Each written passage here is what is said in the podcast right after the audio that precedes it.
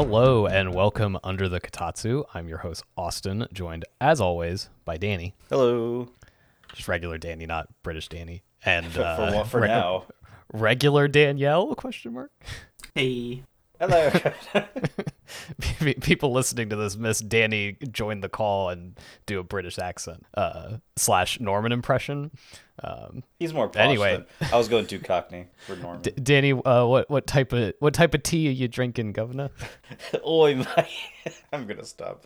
Um, I'm having Mister Pibb Extra. Or I guess just Pibb Pibb Extra. Uh, does not have the Mister moniker on this. This could be the gender neutral Pibb. Um. The artificially flavored spicy cherry soda, which I'll say it, I like better than Dr Pepper, and I don't care who, who judges me. Real ones like uh, I always forget it. The regional one we had in college, um, Dr Perky. No, no, Dr Perky's like the grocery store one. It was like was Dr Thunder. No, that's the one where I, I every time I try to remember it, I have to like spend half an hour researching it because it's not a very common yeah. fake Dr Pepper. But yeah. That shit was good. Mm. Whatever it was called. Shout outs to uh, Virginia soda distributors. Um, we stan. uh, Danielle, what are you drinking? I've got black coffee and water. Standard stuff. Same. Uh, I thought I didn't have any coffee left, and then I remembered I still had half a pot. I ate lunch, and that slowed down my, my coffee drinking progress. Yeah, no. I've got like a little sample thing from a new roaster I'm trying coming, so excited to try their coffees soon. Nice. Uh, well, we are back to finish Big O, the last seven episodes of the show, the second half of the second season of this show, uh, the DigiPaint era of Big O. Um, before we get into it, does anybody have any big, broad things about Big O they want to say up at the top, or do we just want to get into it? The show fucking rules. It's very, it's very cool. It stuck the landing, and uh, for the most part, and made me think. We had talked about briefly, and, and we can we can kind of discuss it again uh, at some point. But with like the Paradigm City fan site, um, how a lot of their like discussions on the forums were like, "Ooh, what would, what would season three be like?" Um, I don't want a season three. I think it kind of wrapped exactly as it should have, and I think anything beyond that point would be like meandering or like, okay, well, like. Why would we go back? Why are we going back to this kind of thing? We already kind of established what, what everyone's deal is kind of thing. Yeah, they really kind of blow the whole lid off on it in a way that it'd be like nice to see these characters again, but it did kind of be like, well, what what would there be for them to do? Almost like we had talked about how, um, especially in season one, I think, how like, oh, this could have just been like a monster of the week kind of serial thing. Mm-hmm. Um, that would have been fine. Like if, if there was like some spin-off where it's like, hey, we're just gonna have the Big O on like Scooby-Doo missions or whatever, uh, fighting Beck or whatever. Like that's that that'd be great. Um, but uh, as as a as a like a story, it it it is very much in and of itself. Yeah, and funnily enough, I think could have just been a monster robot of the week, literally until this batch of episodes where all seven are like. Part of like one solid storyline uh, like that had been like set up in the previous ones, but this mm. is the most just like each episode goes into the next. Literally every single one of these episodes ends with um to be continued instead of the usual like um we've come to terms or uh what does it say? It's not no deal. No side deal, no side or Merry uh, Christmas as the case may be. That's true. Yes. Um or happy, it's not Life Day, that's Star Wars. um Heaven's Advent. Day? No, Heaven. Yeah, Heaven's Day. Yeah, because yeah. I watched on the Blu-ray. There's commercials and uh, for like the me- memorial Blu-ray box in Japan, and Dorothy's like, "It would make a great Heaven's Day gift, Roger." Anyway, uh, we should just get into it then. Um, episode twenty, which is where we left off on, is called Stripes, which I've qu- question about why. We can get into. Um, Roger has reoccurring nightmares of his memories, and the doubts concerning his role as a negotiator drive him towards Gordon, Gordon, Gordon Rosewater, uh, who says that Roger is bound to him under a contract, which he does not remember. Uh, later, Roger meets with Angel and questions her uh, about what Alex plans to do with the foreign megadeuses. As they get into an argument about the status of their relationship, Angel recognizes a chorus from outside the dome. Uh, they're singing in French, right? Um, I didn't... catch it. I know they were the, like it, it definitely sounded like a like a kind of like an anthem yeah. sort of song. It wasn't La Marseillaise, but I don't know. Okay. Um fuck, I lost my place. I shifted my tab and I've lost my place. Uh Um, a chorus from outside the dome. Yes. Okay. Uh, and uh, a, a mega deus suddenly appears inside the city. Roger calls forth the Big O to prevent this mega deus, known as Bonaparte, because of course it is, uh, from tearing up the city. Angel goes into the remains of Grand Central Station, where she meets uh, Vera Ronstadt, uh, Ronstadt uh, leader of the Union, uh, a group of agents sent from a foreign land. Uh, Dorothy also enters the station, but Alan Gabriel, revealed to be a Union agent as well, shoots her in the leg. Uh, just as Roger tries to finish off Bonaparte, the Big O suddenly stalls. And then this is where we get our first like hard cut to to be continued. And and to be fair, uh, they do actually say Bonaparte in uh, yes in the in the episode. So we do get like this and like Leviathan are the the big few that we actually get the real names of. Mm-hmm.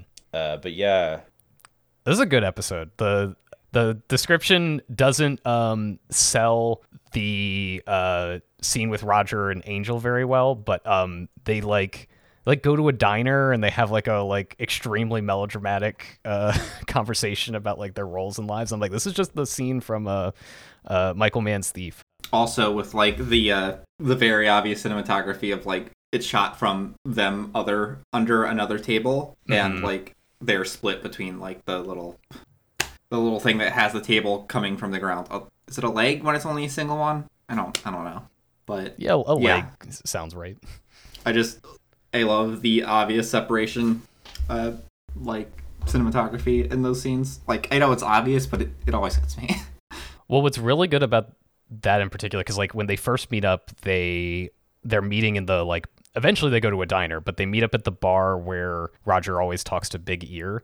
They're sitting in the same position, so the storyboarding's the same as it is, um, like with Big Ear, where you've got like the the tables blocking them off, and they're framed from under it, so you don't really see their faces, and like that's how we see him framed with Big Ear, because there's you know like you know like a sense of like secrecy to their conversations they're having, and we get that repeated with Roger and Angel. But as the conversation goes on, the storyboarding changes, and suddenly they're like shown more in shot together. Uh, then you see Big Ear and and Roger like they're opening up or something, which is very cool.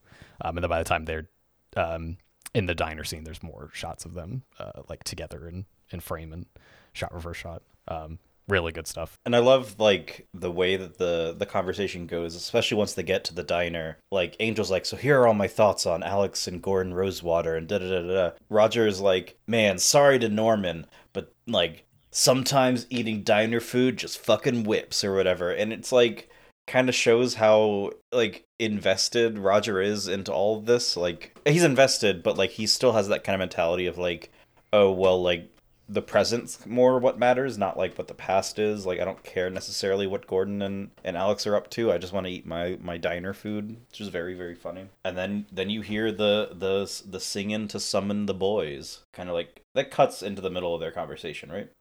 Um, it's at the end, so like there's like kind of like three.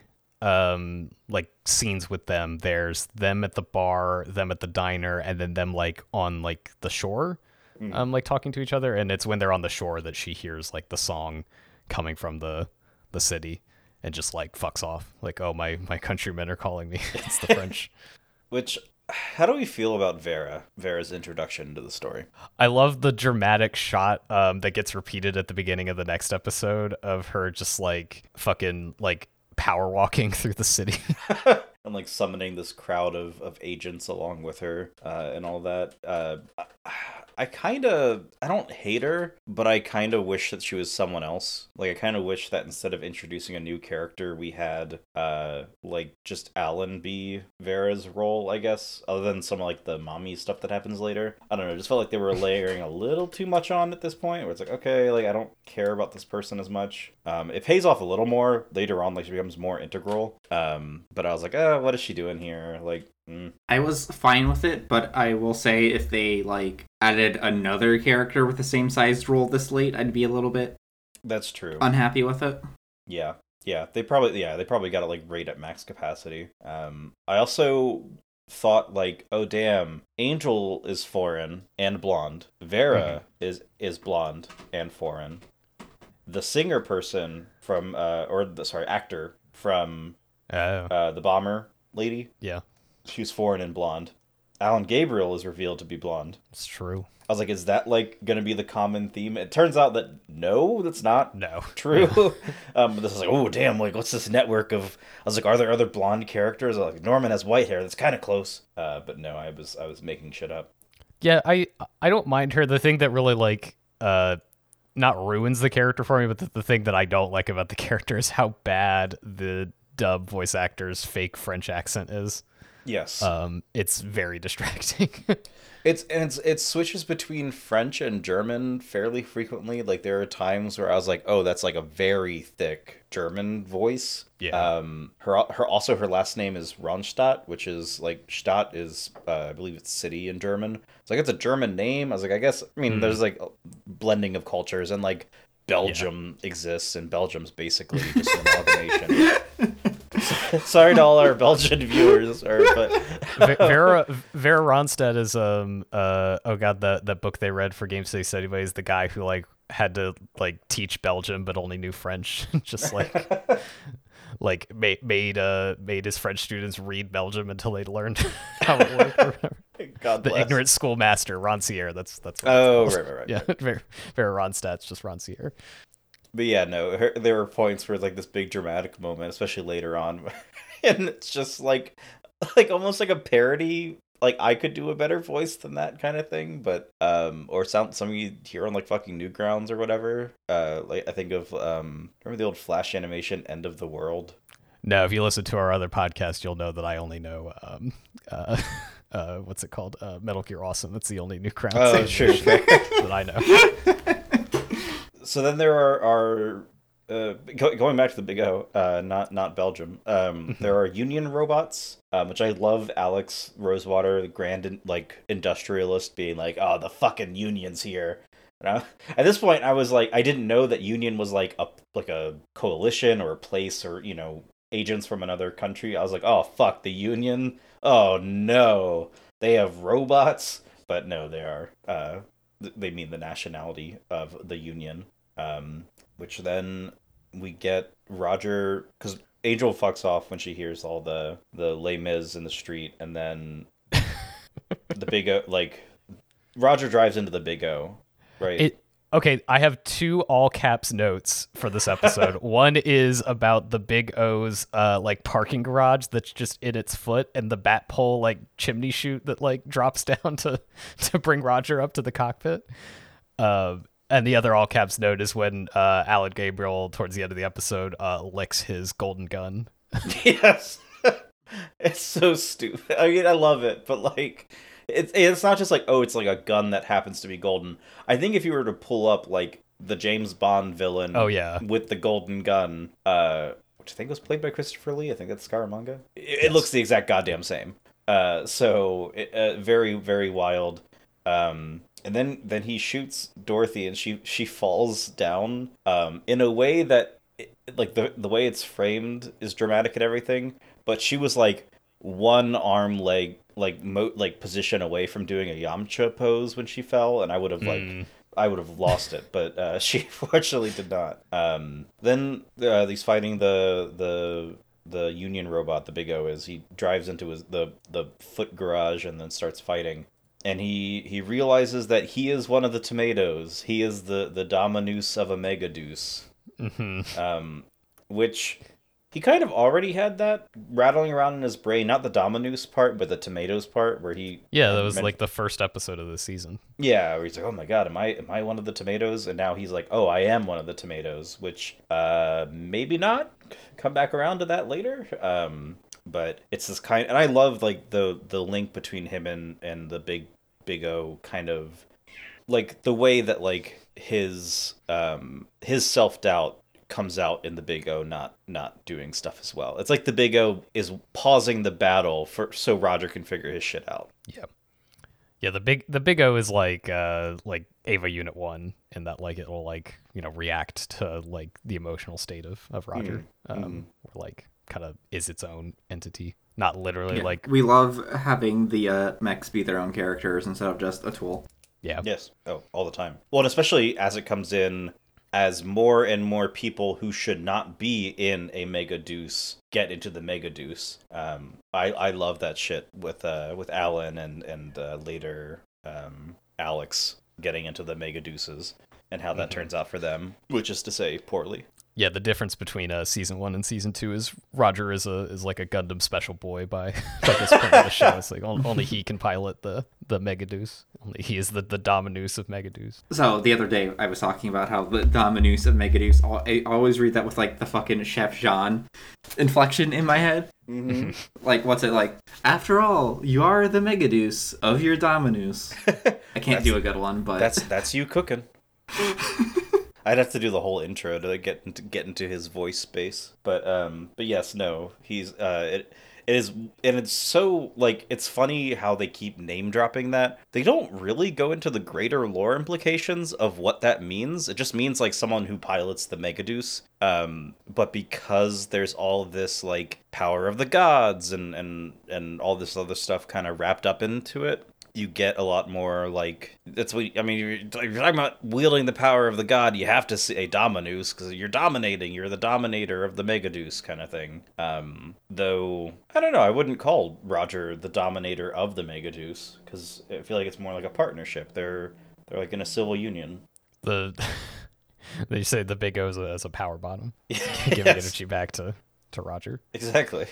Um. Yeah, I uh, I mean, feel like this will be the thing with a lot of these episodes is kind of leads into the next one, so I don't know if I have too much more to say about this specific one, um, but it's really solid. There's lots of cool things in this one. Yeah, that's kind of why I was, like, scattershot as to, like, oh, this happened, then this happened. Uh, for one, I watched the watched this, like, two days ago, which not, not that long, long ago, but um, uh, because they all kind of have this bleeding structure, one goes into the other, goes into the other, it is kind of like, oh, did that happen in this episode? Did that happen in the next episode? Um, and, and so on and so forth. So, but the important takeaways for here are that uh, uh, Dorothy is in trouble and Roger is doubting himself. Like, those are the two main... And Angel is Agent two, uh, three forty. Mm-hmm.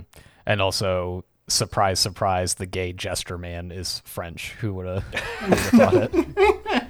And, oh, and uh, Big Fowl does not have a core memory, which are required for Megadeus. That's kind of just dropped, but... Or not dropped as in, like, they forget about it, but, like, that's...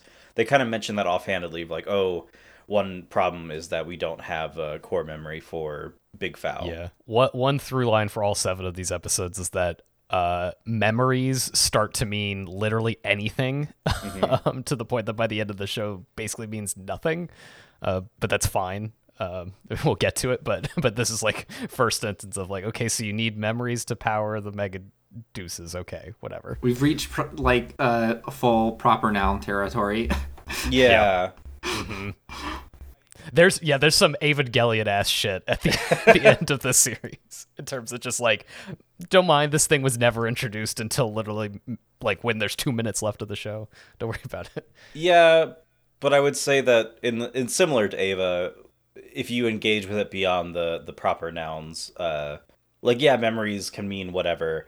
But I do, at the same time, I think it means, like, a very specific, like, when someone's like, oh, I'm made of memories, which we'll get to that. There's a, like, that, it does mean something. It's just, like, oh, you yeah. have to get past them using the terminology they're using. Because as it stands, you're like, wait, what? What do you mean you're, you're, are you not human? And that's a whole, whole thing. Ava, Ava, I, I hate to induce Ava often because, you know, it's, it's not the end-all be-all, and it's not, like, not everything is taking from it. And I don't want to say this show is taking from Ava specifically. It might be, I don't know. Um, but it's just, like, a good frame of reference. Do not think you can make a mech show in nineteen ninety-nine without thinking of Ava.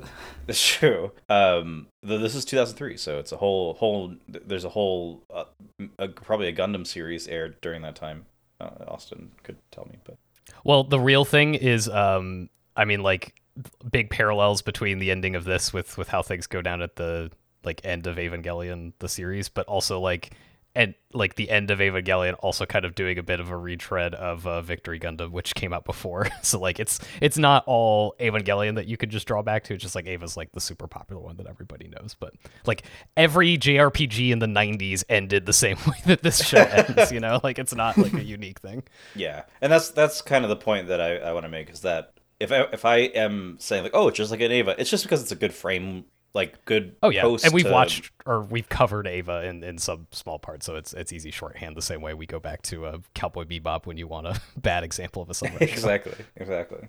Um, well, that would bring us to our first of only two voice actors I have for this time, because not a lot of new characters uh, getting introduced at this point of the show. Um, but Vera Ronstadt is voiced in Japanese by uh, Sayuri, uh, is the name she always went by. Her full name is Sayuri Yamauchi. Um, she voiced uh, Suzuka in Outlaw Star, and then uh, most importantly, Lady Un in Gundam Wing. Uh, we love a, um, a sicko woman um, who also has like multiple personality disorder stuff going on. So sometimes she's sicko, sometimes she's super nice, but also kind of sicko. Uh, she's cool. One of the better parts of Gundam Wing. Um, honestly, the women are one of the better parts of Gundam Wing. Whether they're well written or not, they're all ridiculous. Um, Uh, so I was excited to see her as the Japanese role. And then the dub role uh, for um, Vera is voiced by Carolyn Hennessy. Not a lot of anime credits. Um, she voiced uh, Althena Arios in the two thousand four version of Appleseed. Um, she voiced minor character Kago's mother in Ghosts in the Shell Standalone Complex. Um, so as as is the case with a lot of dub actors, they'll see like, oh, they're... Like, she didn't have a lot of roles on my anime list, but she did have, like, a, like, pretty proper, like, actor portrait. So I was like, okay, let me go to her Wikipedia page. And she's done a ton of, um, like, film and T V acting. Um, nothing, like, huge, like, not like a, you know, like, a starring role in a lot of things, but, like, has just done the work. Um, the big thing that she's known for, apparently, is... Um, She played a character named Diane Miller in General Hospital, uh, which she's been playing since two thousand six and still continues to play uh, because General Hospital still going, been going for like over ten thousand episodes or whatever. um, Good grief. Which also means uh, my when I was like very young, my mom watched a lot of General Hospital. So it was like always on in a way that I have like vague memories of General Hospital. And I saw a picture of her character. I was like, oh, I've definitely seen this character in General Hospital before.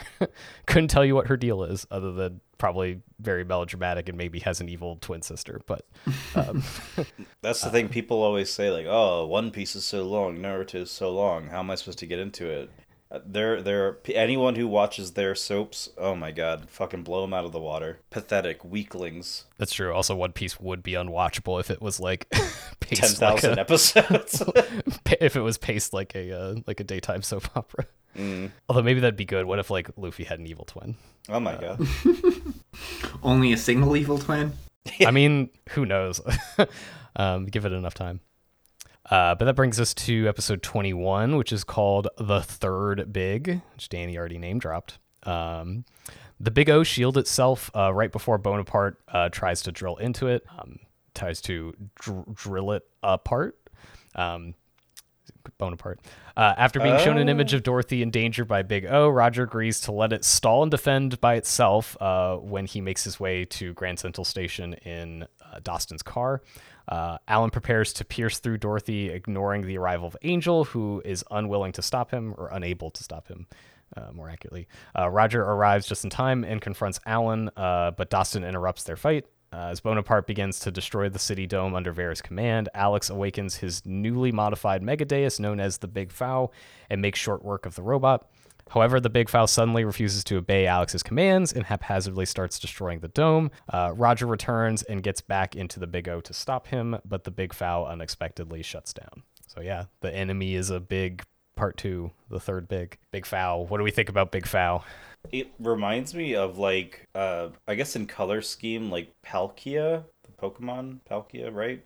Yeah. Yeah. Palkia's a little bit more like pink than yeah. Big Fowl is, but yeah, I can see it. But also reminds me of like a Digimon, like like one of the Digimon that you get when you like like Omnimon, where they start like merging together. Just kind of where my head went, but uh, yeah, it's, it's, you know, he's he's all right. He has like weird little like tentacle guns. It looked more like almost what's the word papal to me, like kind of like the mm. Pope.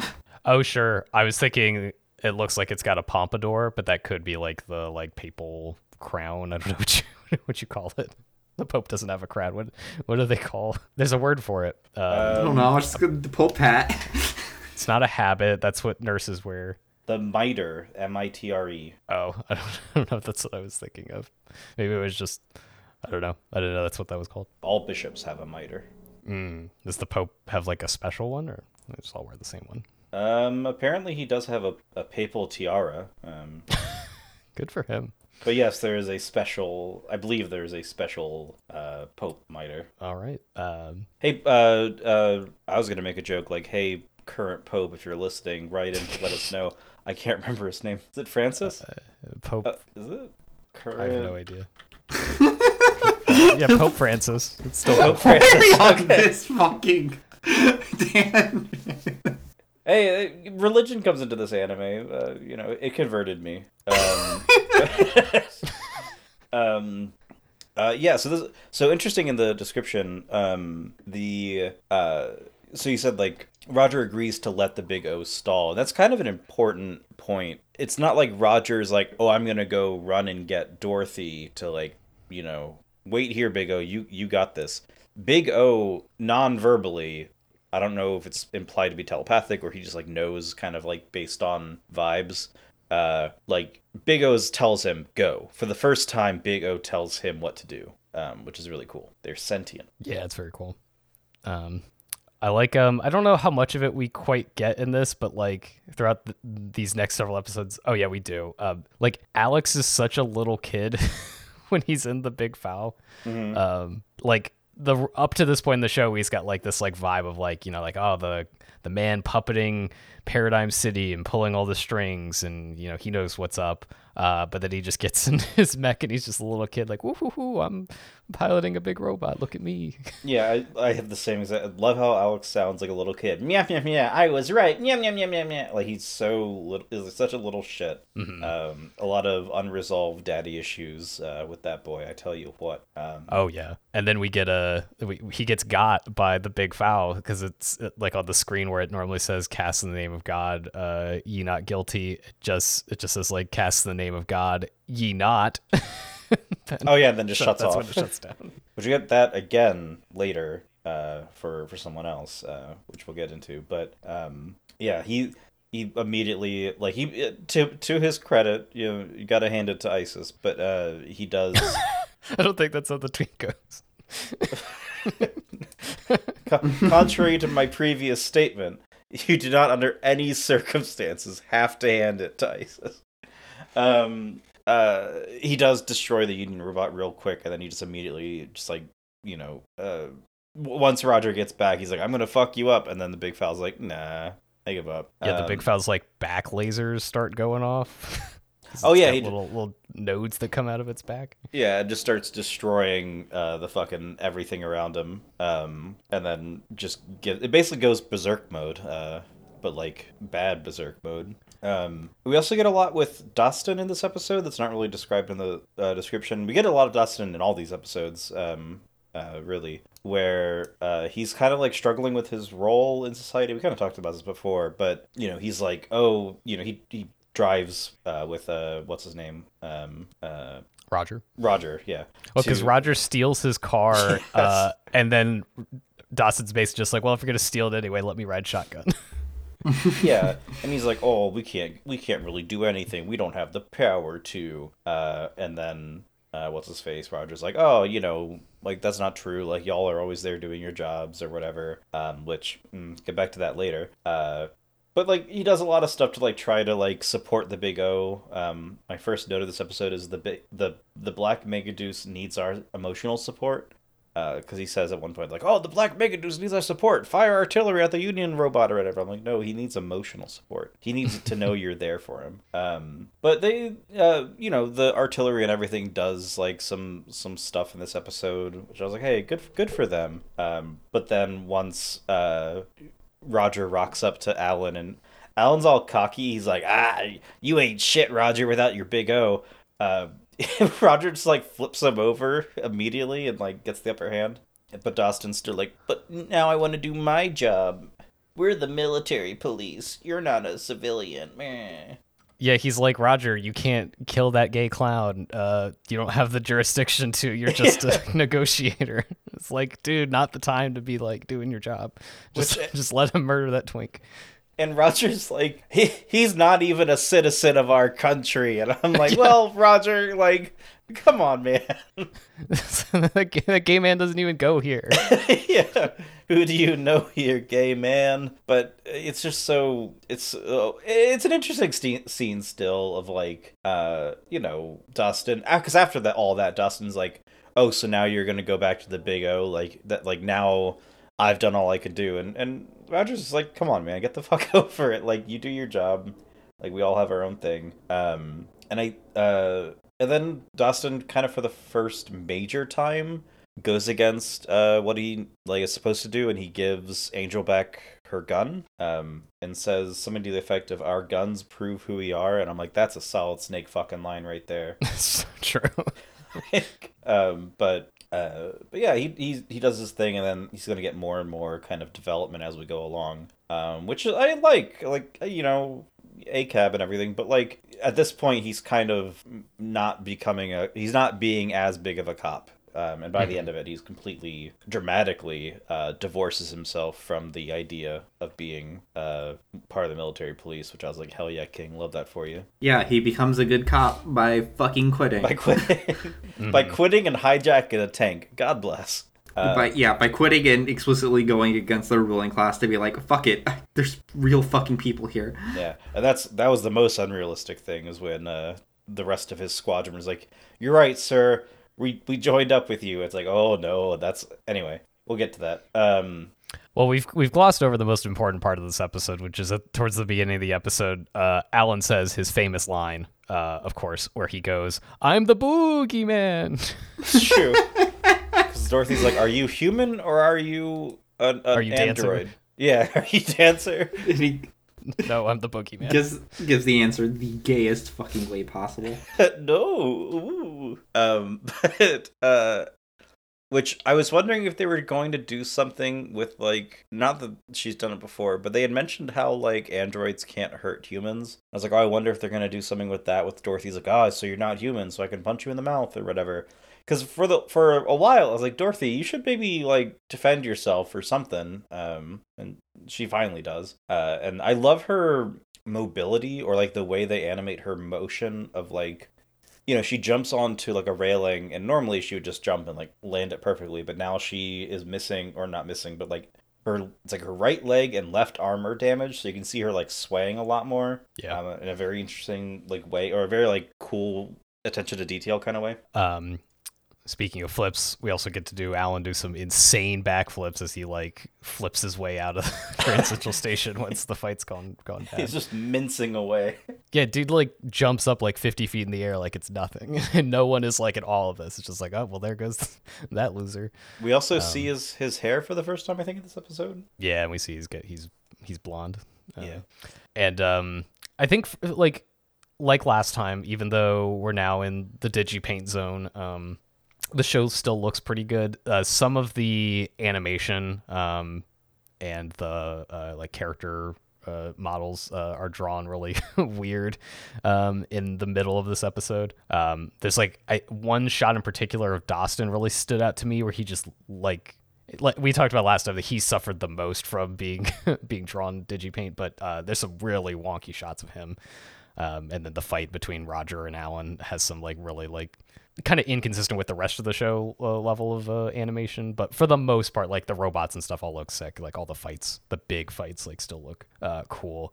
Um, so I wouldn't say like the show falls apart or anything, but you can definitely start to notice more of like the friction of it being a DigiPaint show uh, cropping up in these last uh, like handful of episodes. Yeah. Yeah. There are definitely a few parts. I don't know if I made any notes specifically because I, maybe because I knew that you were going to, uh, that you had more detailed mm-hmm. notes on it, but there were definitely parts where I was like, ooh, that's like a borderline, like off model, uh, unintentional off-modeling kind of kind of animation. Um, I think it might be in the next episode where like it is the next episode. Well, well, particular example to pull. Well, there's there's that guy, but then there's also another case where I think Roger and Dastun are talking, and there's a point where Roger's face it like almost looks like it's like scrunched up, and I'm like, well, what the mm-hmm. fuck happened there? But yeah, I don't think I made a note for it. Um, well, I guess that brings us to the next episode, unless we got anything else about this one. Oh, one one last thing about uh, this, because mm-hmm. we're gonna we get set up um, with Big Fow. One thing I really like about Big Fow is his, like, he has like gauntlets or bracelets, basically. Like his he has he has his fist, he punches, but then like on his wrists are like rotating saw blades, almost like, or like it, it rotates so fast that it's like a saw.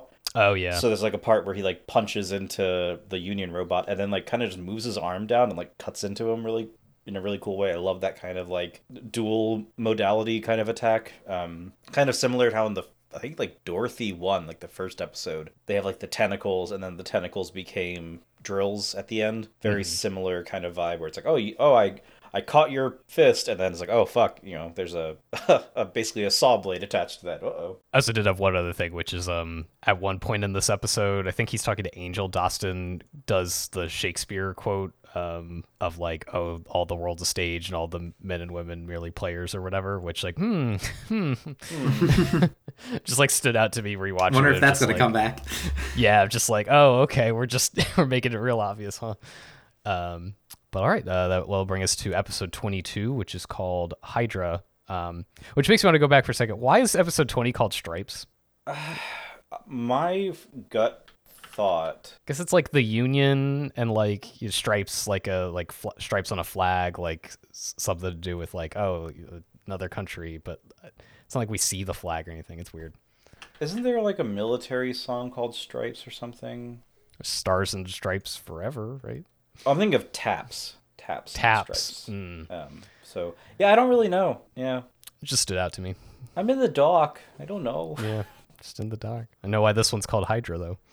Yeah. Um, uh, so the military police start rounding up citizens suspected of being Union sleeper agents. At a villa, Alex explains uh, that his father founded Paradigm City in order to preserve the memories of human civilization. Elsewhere, Angel tells Dorothy that Roger must not let the memories of the city fall into the hands of Alex or Vera. Uh, Roger's outraged that Alex would form an alliance with Vera in order to further his goals. Paradigm attempts to reactivate the Big Fowl, but Vera interrupts the procedure by awakening a three-headed monster known as the Hydra Eel, which shuts off the electricity from the underground water system. Uh, Roger enters the Big O to engage in battle, but the Hydra Eel, with its ability to generate vast amounts of electricity, disables Big O and nearly shocks Roger to death. Uh, the attack evokes a memory from the past where a lone Big O pilots a giant Megadeus, also with the ability to use electricity as a weapon. The pilot presses a button on the floor, and Roger mirrors the action, revealing an additional control panel for Big O's force field system. Uh, the Big O transforms and generates an impenetrable sphere of energy around itself that deflects the Hydra's attack, which is suddenly intercepted by the emergence of a lightning rod um, owned by Paradigm. Roger causes the force field to greatly expand outward as the blazing inner sphere of energy obliterates the Hydra Eel. The energy from its last attack, collected by the lightning rod, allows the Big Fowl to be reactivated. Um, it's so funny to me that, like, Roger's getting owned and then has like a flashback of this exact same thing happening before, and you're like, oh, okay, this is, this is how you deal with it. Well, what's funny is this is not the first electric eel monster that he's uh well with. We also learn via flashbacks that it's this this is a new electric eel monster built from the corpse of the previous electric eel monster. Mm-hmm. um but this time it's got three heads, so it's, so, it's King Ghidorah. Uh, which I, I, like, when they were, like, showing, because, you know, the way it gets re- released is um, Vera blows up, basically, like, the, the generation tank, and that's what lets it get out kind of thing. Um, and I was like, wait, are they powering this, like, the city with this giant fucking eel? Okay. Um, which I guess so. Like, the answer is yes. Uh, at least they're powering... Uh, Big O or Big Fowl's restoration project with it, kind of thing. Um, mm-hmm.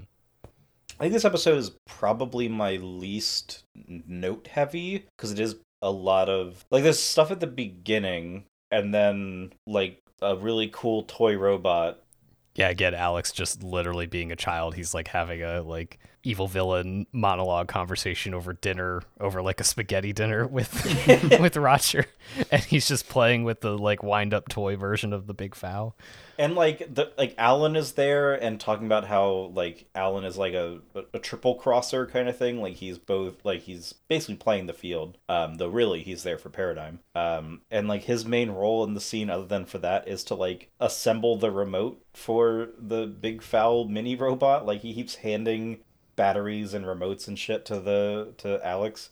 It's a very, very funny thing. I just I have my notes like Alex increasingly desperate. Do you so do you like my toy, uh, Roger? Do you like my toy, Big Val? Please say you like it, Roger. Please God tell me you like it. Uh, also also the like villa they're eating in is like insane, and it's like juxtaposed to like meanwhile outside the the domes it's like the the largest rainstorm they've ever gotten yes. in the city. Speaking of uh Alex, like, I do kind of love, um, I probably forgot to mention this last episode, but I do kind of love that in when we see the other two bigs, they do, like, the exact same shit as Roger, and I just love that shit. Oh, yeah. Everyone always says action, everyone always says showtime, uh, a lot of similar posing. Yeah, it rules. Well, you know, if all the world's a stage, something, something, yeah. et cetera, et cetera. Um...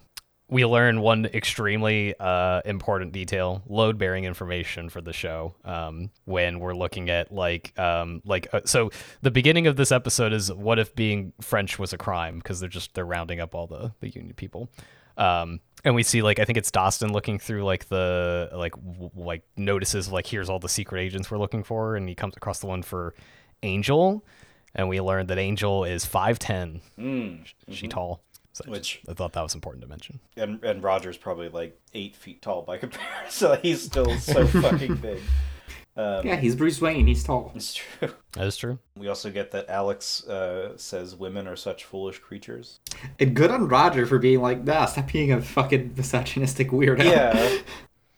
Although Roger is like, I can't believe you'd work with those foreigners, even if you ultimately like betrayed them. I can't believe you would work with a foreign nation. We gotta take what we get.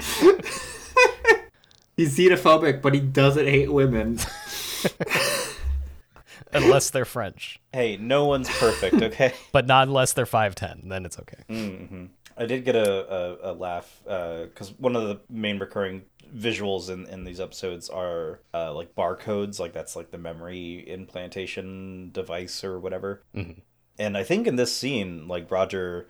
like spills his spaghetti because he has like a, a mental flashback because of um because of a, a barcode, and I'm like I just imagine him at like Kroger or Food Lion or whatever, just like ooh look at these Oreos, ah god Big O. No, he's he's he like drops a jar of spaghetti sauce and then mm.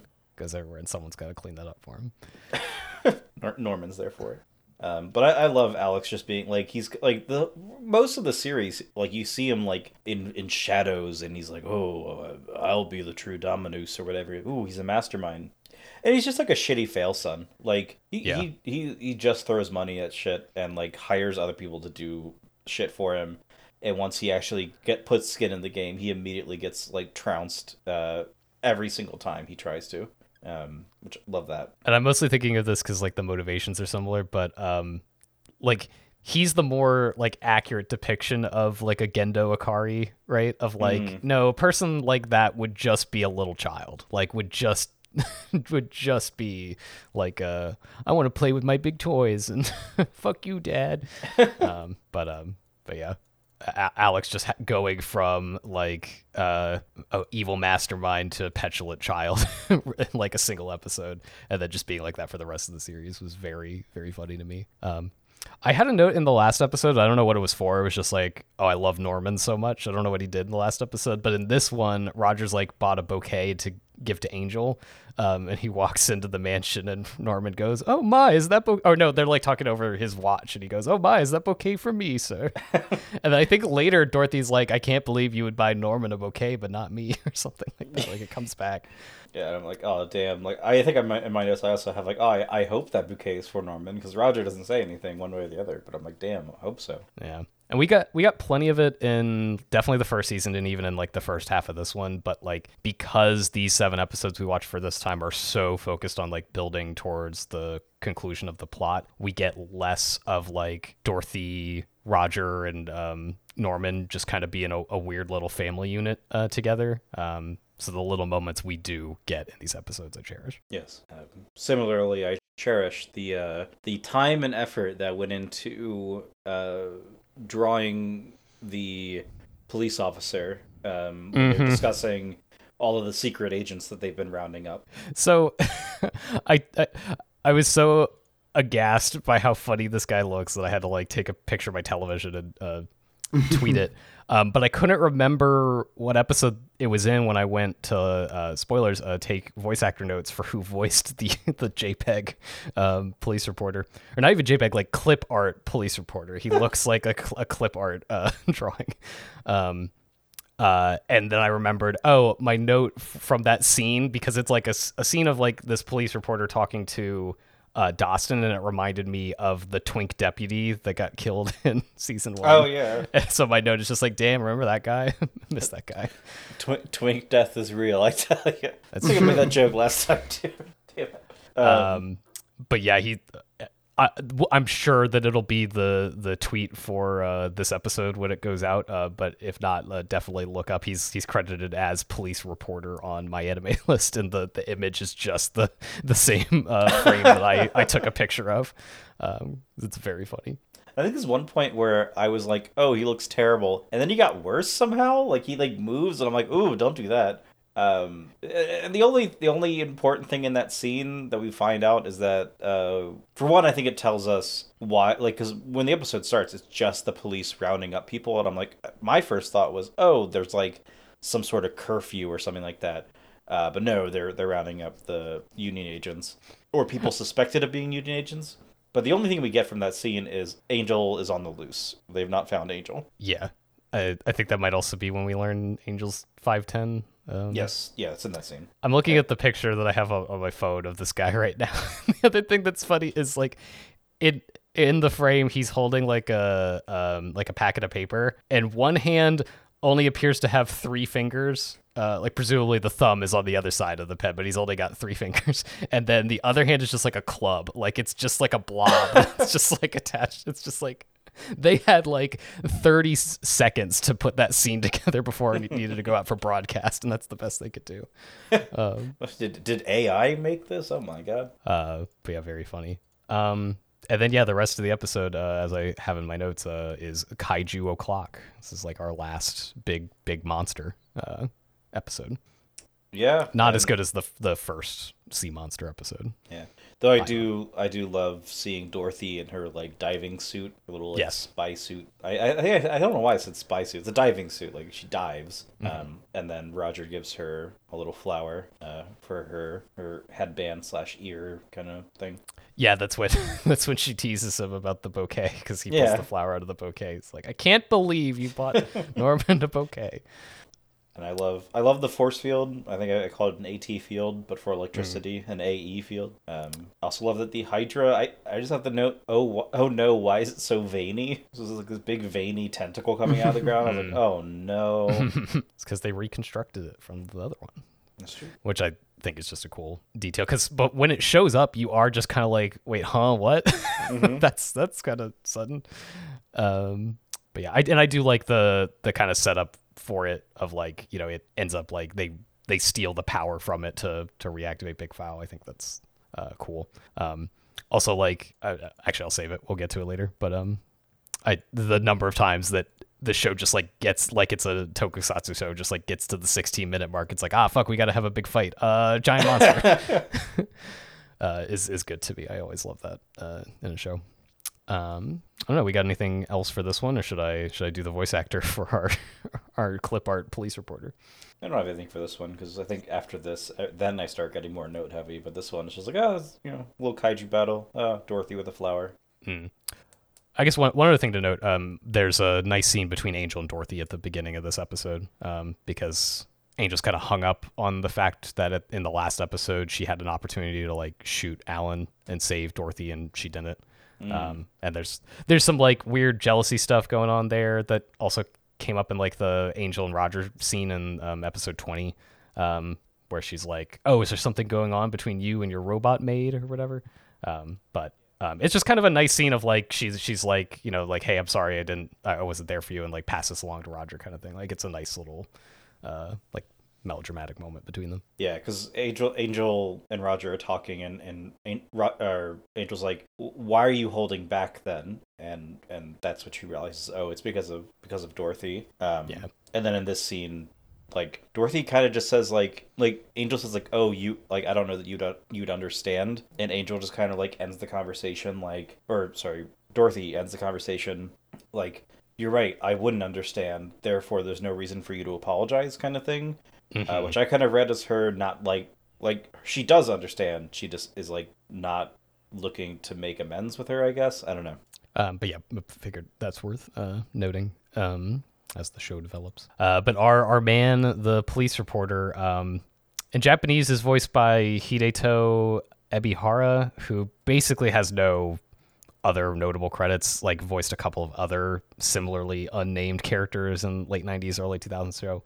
Uh, but the reason he's on here is not just because uh, we're in love with how bad he looks, um, but uh, in the dub is voiced by Michael Lindsay, um, who I knew um, as he voices Amuro Ray in the uh, dub for the Gundam movie trilogy, um, the one where um, Steve Blum voices Char.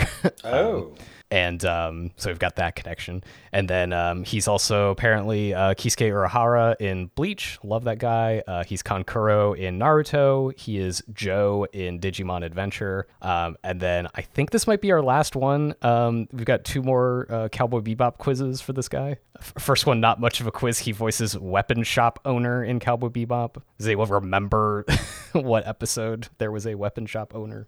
The second. You're close. It's the third one. It's the first episode that Faye is introduced. Um, she oh. she's like buying guns um, before she's like taken in by like the mob or whatever. Um, he's the weapon shop owner, um, and then he voices Decker in Cowboy Bebop. Do we remember who Decker is? Is he an android replicant? No, but definitely like a obvious reference to Blade Runner. Um, Decker is the bounty from Heavy Metal Queen. He's the guy that like steals the truck full of explosives, like the space truck full of explosives, but then blows up at the end. Oh, okay. Um, and and that's the last voice actor I got. Um, oh my like God. I said, not a lot of new characters introduced at, at this stage of the game. Um, well, that brings us to episode twenty-three, which is called Twisted Memories. Uh, Roger is given the message from Dorothy concerning what Angel told her in the last episode. Uh, Alan re- uh, releases Beck from jail to persuade him to reconstruct the Big Fouls interface uh, or face an order of execution as an alternative. Alex visits Gordon at his farm and asks about his memories, but when um, Gordon says nothing, he covers the field in flames, uh, seemingly killing his father. Dastun shows Roger that another sleeper agent is still at large, Angel. Uh, while trying to find her, Roger discovers Vera in a tunnel where she instructs him to tell Angel that the bird whose wings have been plucked and uh, with will shed all its feathers and will turn into the beast it was before it evolved to a bird. I would have said, "Wow, girl, that's a lot for me to remember." Can you write that down? uh, she then uh, releases flares to alert the Union. Roger's mansion suddenly comes under attack by a bunch of scorpion-like machines. Um, Dorothy and Norman do their best to fend them off until the Big O manages to intervene. Uh, Roger finds out that Beck is behind the robot's attempt to capture Dorothy. Uh, she is taken uh, with Roger in hot pursuit until he is stopped by a repaired and improved Big Duo. And then to be continued. Uh, also missing from this, we get uh, our first little glimpse at Angel's backstory, which is when we first hear that line about uh, the bird whose wings have been plucked will shed all of its feathers. Yeah, yeah, yeah. It's kind of a clunky line. And you can you can tell that these marks on your back, you know, are, are proof that you're a reincarnation of an angel. That's what Vera says in the flashback when she's looking at her, her back. Yeah. Vera, who I guess her mother. Yeah. Maybe. At least claimed to be. Acted as. Yeah, there's a, there's a lot of stuff going on with mothers and fathers uh, as we go forward, but... Wow, just like Evangelion. Oh my God. Um, but uh, uh, but I do love that, like, uh, like imagine, like, saying that to my nephew, who's, like, you know, one and change. Just be like, "Did you know that if you pluck the feathers from a bird, it'll become a beast?" um, But uh, yeah, I love the the the thing with like Dastun tells Roger like, "Oh, Angel's still at large," uh, and we spotted a, a woman who matches her description, like a blonde-haired woman going into a thing. And Roger heads that way and just like sees, uh, you know, who ends up being Vera, but it's just another person wearing the same cloak that R D wore uh, in season one. My goddamn, everyone has that same fucking cloak, huh? Uh, it's, it's not Angel, it's Vera. Um, but how did how did y'all feel about uh, Beck being here? By the way, I mean, I already told you before that in my notes I have a line that is just all caps: Beck, Beck, Beck, Beck. I was I'm always excited to see my boy. I love how they threatened to kill Beck. I thought that was funny. Mm-hmm. Yeah, I do love that the whole time he's basically like, what the fuck am I even doing here? Um, I was annoyed at first. I was like, if this is going to be like a Gambit episode where he's like kidnaps someone again for personal gain, I was going to be upset, like a comedy episode, like the fucking uh, Japanese one. Mm-hmm. Um, I'm fine with how they did it, but at first I was like, oh, god damn it, not not this again. Um, but yes, I was happy Beck was there. Because they bring him out of jail because um, when uh, he brought like Dorothy one back online, he had like used um, uh, Dorothy as like a battery for it. And they were like, hey, like that was a pretty smart thing you did back in episode two. We want you to do that, but for the big foul. Um, so it makes sense. And I also like that he's like, like they're like, and we want you to, to kidnap Dorothy so we can do that.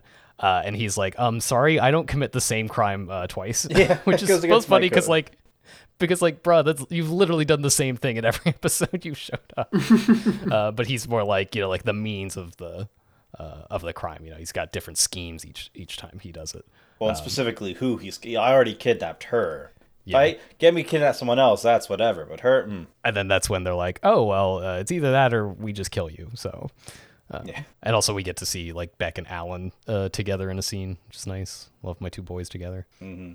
um I'm on the the Paradigm City website uh posting fan art of, of Alan and Beck together.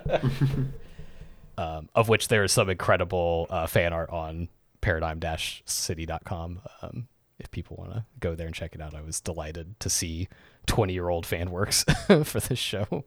Uh, God bless the Big O fandom. Uh, also, rest in peace, the Big O fandom. I guess. We'll be around when, in like twenty years from now, when they announce like a Big O season three. We'll be mm-hmm. we'll be the ones popping off with the the Paradigm City forums.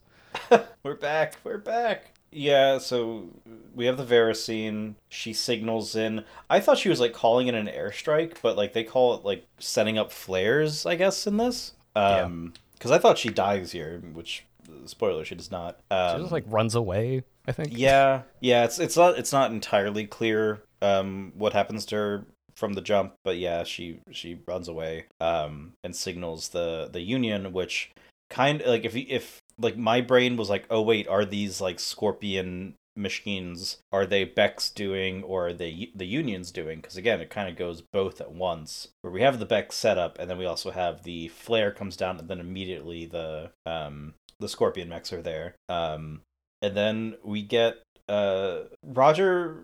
So, like, Norman tells Roger, like, hey, the, the, the mansion's under attack. Um, Roger also says... I don't remember the content. I don't remember if he's driving back or what, but he says, like, even if I am a tomato brought into this world intentionally, I still have my freedom and my responsibilities. And I was like, hell yeah, Roger. Like, and I'll probably bring this up again because I brought it up before and I'll probably bring it up again of like how this show is really a lot about like personhood and like being able to deal with the uncertainty of like past, present, and future kind of thing. And I like, and Roger's big thing is like, hey, you know what? No matter where I came from, I still like, I'm still me now. I have my freedom now and my responsibilities now. Uh, and I'm like, hell yeah, Roger, love that for you. And then insta cut to Norman just absolutely lighting these Scorpion mechs up with several machine guns. God bless him. There's a, I mean, there's a great moment where I don't know what she's saying, but Dorothy's saying something and Roger just, or not Roger, Norman turns to her and goes, Dorothy, what are you going on about? And then a Scorpion mech falls down in front of him and he pulls out two pistols and yells, you sons of bitches. He's he's the best. Norman rules.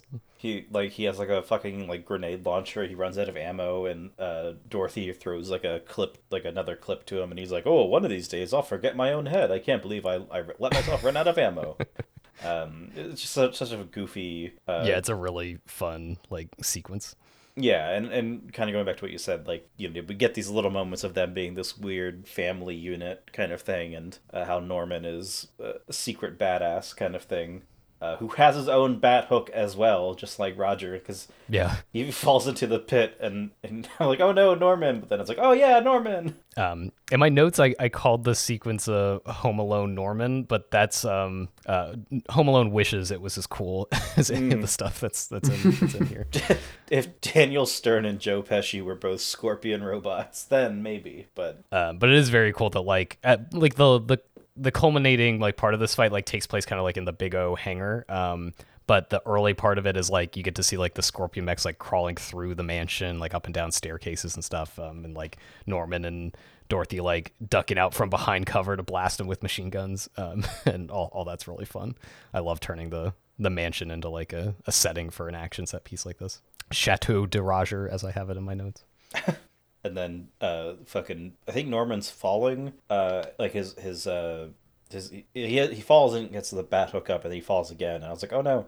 Uh, but then like the Big O's like fist just like punches through the wall and catches them, which I was like, oh damn! Shout out to Big O being cool as f- I don't know, like something about like kind of like you said with the mansion, like just like destroying the mansion essentially in this fight uh, made it feel a lot more pivotal than like if it was sh- sh- filmed or you know. done in some random building somewhere else kind of thing. Uh, yeah. Same with, uh, I guess in the next episode, or no, end of this episode, uh, when the Big O just like fucking breaks out of the, the side of the mansion to go after Dorothy once she gets uh, taken away. Uh, big frowny face on that one. Um, and then uh, we get the scene early in the episode of like Alex burning down Gordon's farm, Mister Daddy issues. Yeah, it's kind of the least compelling stuff. I don't really care about Alex's whole deal.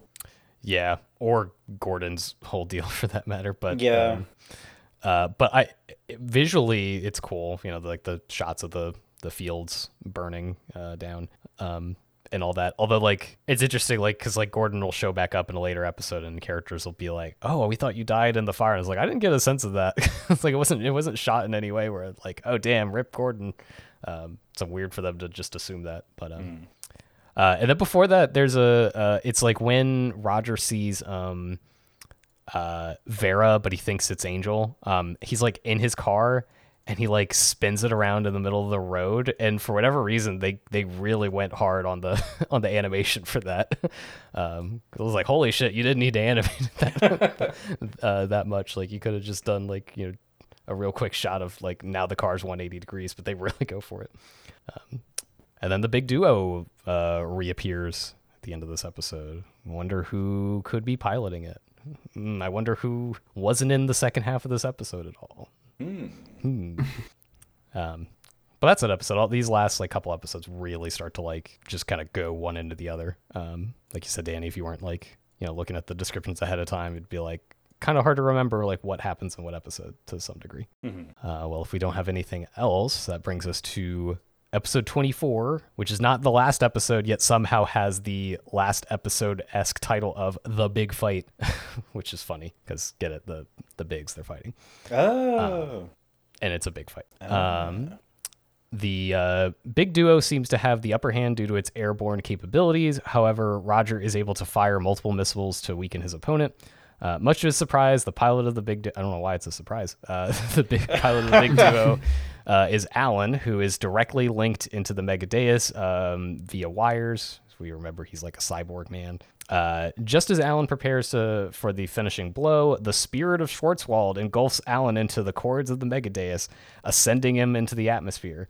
Uh, Roger finds Dorothy atop uh, the ledge of a building, but he sees that her memory circuit has been stripped. Meanwhile, Alex uh, thanks Beck for helping restore the Big Fowl and asks for assistance in recreating the city to his liking. Uh, Staring at Dorothy's mo- motionless body, Roger contemplates his uh, or her earlier question whether or not he would fall in love with her if she was a human. Uh, while journeying underground, Angel stumbles upon a uh, stage set of the cabin where she was first told about the scars on her back as a child. Uh, Dastun walks into a movie theater where he sees his memories displayed on film. And that's where the episode ends. Description kind of leaves some stuff out. Um, like, so I guess the, the, I guess the big surprise, or the reason it's a bit of a surprise, I guess, with Alan being the pilot is, like, last Roger saw the big duo, it's like, oh, it's, it, it's Schwarzwald, but now it's, yeah. now it's not. Schwarzwald is de- like definitely dead, allegedly, uh, but his spirit. Fucked up. We, we should have got another Schwarzwald episode. I mean, he's here in spirit, you know. It's true. Like, and him, him absorbing, uh, Alan. Makes makes sense. Feels right to me. Yeah. So Roger does contemplate her earlier question about falling in love. He also then answers that question. That like he does not just contemplate. He says the answer is yes. Um, mm. th- yes, they would have. Uh, and Dastun not only sees his memories displayed on film, he also sees uh, the memory of him and the the woman going to the movie theater together. Like that's what that's what initially sparks him to be like, oh wait, what the fuck? Um, is he sees like a movie? Like he sees the the. to the two kids, and he follows them in there, and then he sees a movie poster, and the movie poster says, like, starring Dan Dastun, and he's like, that's not possible! So, there's a little more going on than the, than the description might reveal, but, um, but yeah, it's, uh, mostly just a bunch of, like, wait a minute, who are you? Why, like... Like, why is this happening kind of episode? Like, Alan gets absorbed into the wires. Why? By Schwarzwald. But why? Not, like, but not but why to me. I understand why it happens. But, like... the characters don't know what's going on, and you know Dastun's like, wait, what the fuck's going on? Like reality is starting to crumble a little bit. Yeah, so the like the nature of Paradigm City kind of slowly starting to reveal itself uh in this, um both like being reinforced by the the T V set that Angel wanders onto, and then everything going on with with Dastun at the movie theater. um I also think like um trying to think if we actually see them or not, um because when like the uh big duo, like it might not be until the next episode, but when the big duo starts to like ascend, uh, you start to see the basically the skybox of mm-hmm. Paradigm City, uh, or like the big scaffolding and lights that are up there. Um, Which earlier earlier looks like the union, like it looks like almost like uh, the Union's like air brigade. Like you just see kind of like the lights mm-hmm. faintly above. It's like oh they're they're all invading yeah. all at once, but no, it's just lights. Yeah.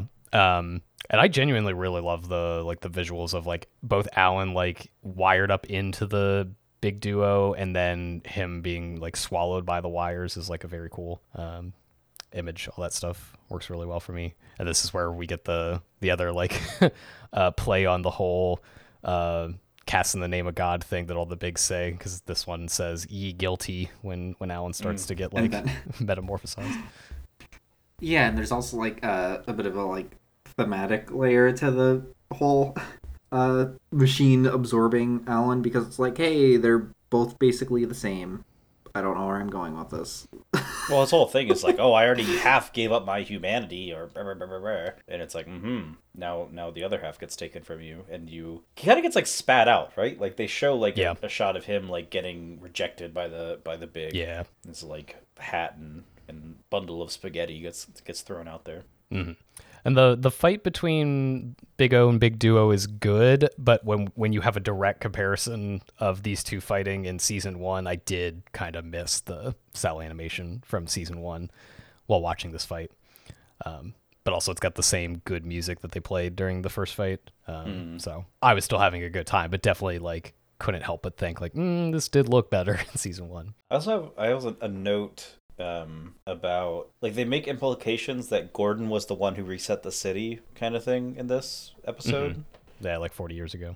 Yeah, which that again kind of gets cast into another light later on. Like, is that necessarily true? No. Um, no, but it you know this is when we kind of get characters starting to talk about like uh whatever happened forty years ago, like. Gordon Rosewater was like kind of at the heart of it. Yeah, and that it wasn't just like a weird natural, or you know, oh, it was just happened out of nowhere. Like it definitely was planned and executed by someone. Um, mm-hmm. uh, we also get uh, uh, Norman calling in the gang of, of workers.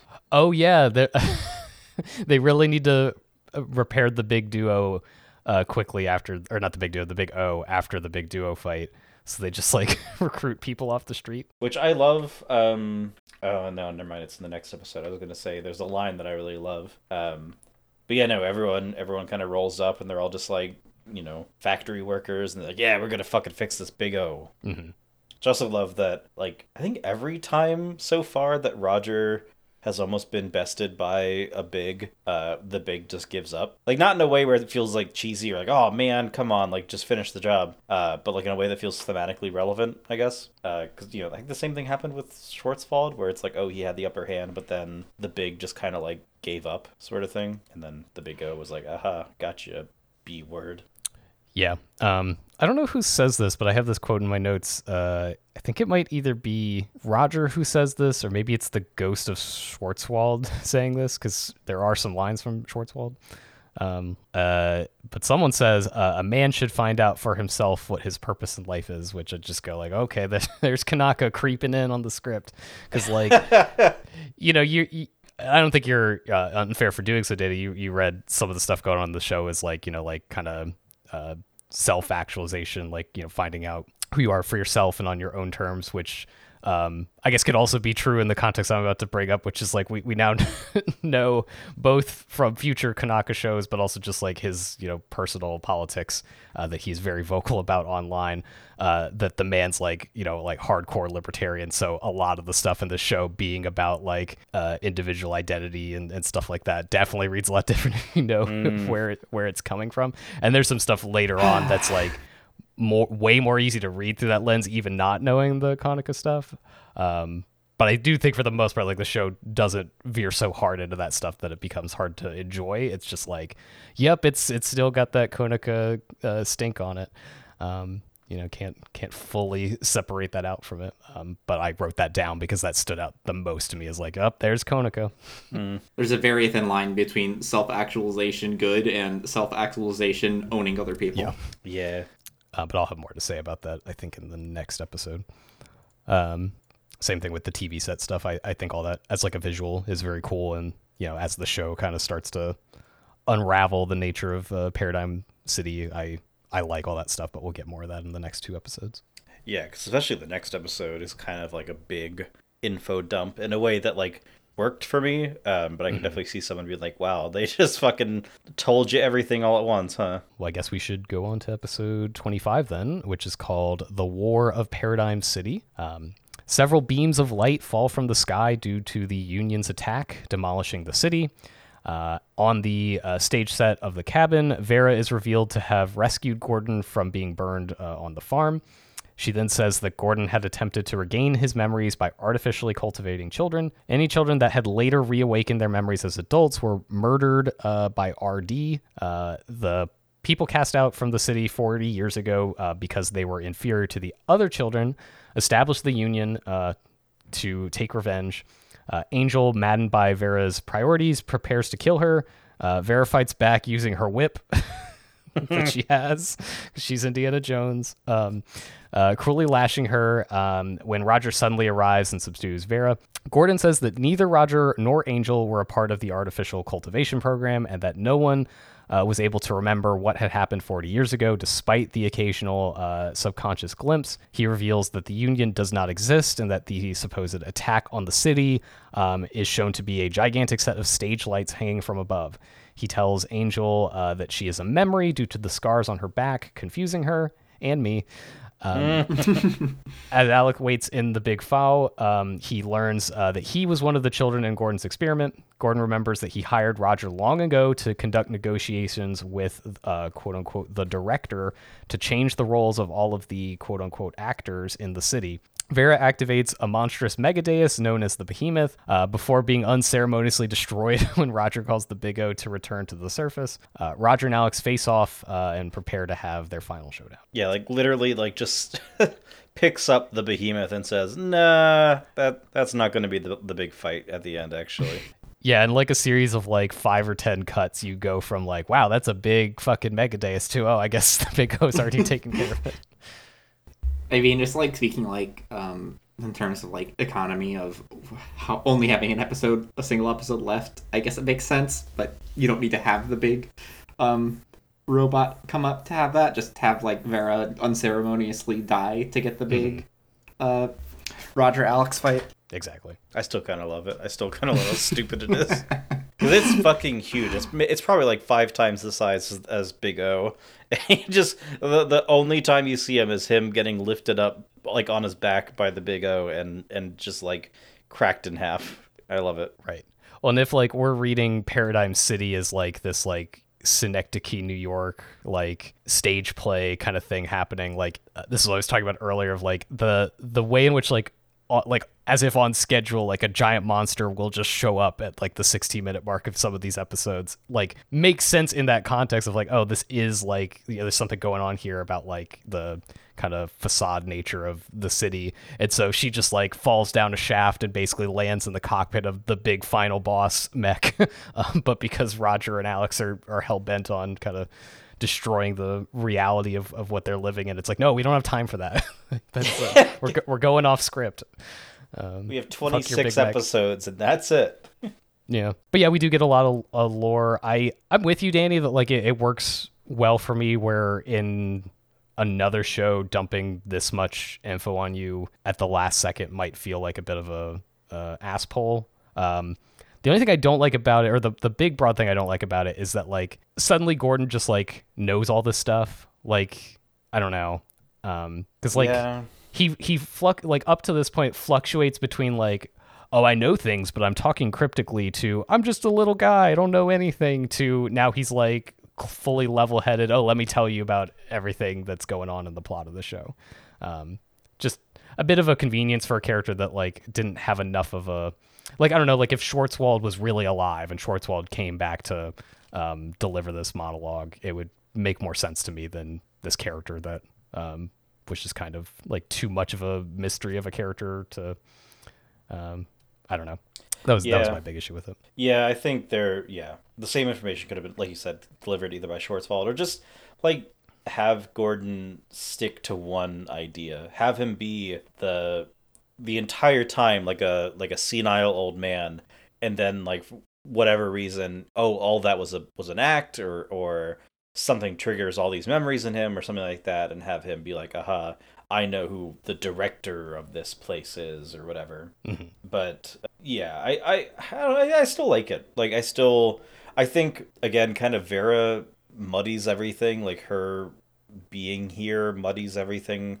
I think that's the thing. You either need to have Vera or Gordon or Schwarzwald. Like, I think having all of them there is kind of bleh. And then having Angel kind of immediately go kind of catatonic and being told that she's not a human and, like, not understanding that in a way that, like, yeah, I don't get it either. Um, it all kind of, like, happens at once um within the context of like my read of like self-actualization parentheses good. Like it makes more sense where it's like, oh, you know, Angel is struggling with the idea of like she's only memories, she's only things in the past that you can never return to, and then like her journey is to realize like, no, I'm here in the present, and like Roger helps her realize that, Roger and Dorothy. Um like all that would work, um but it just it, it was a little weird, like in the literal sense of like, oh, what's going on. Um but I don't know, it's still, I think it still came together even in just this episode. Uh like the all the themes kind of run together in a way that makes sense. Like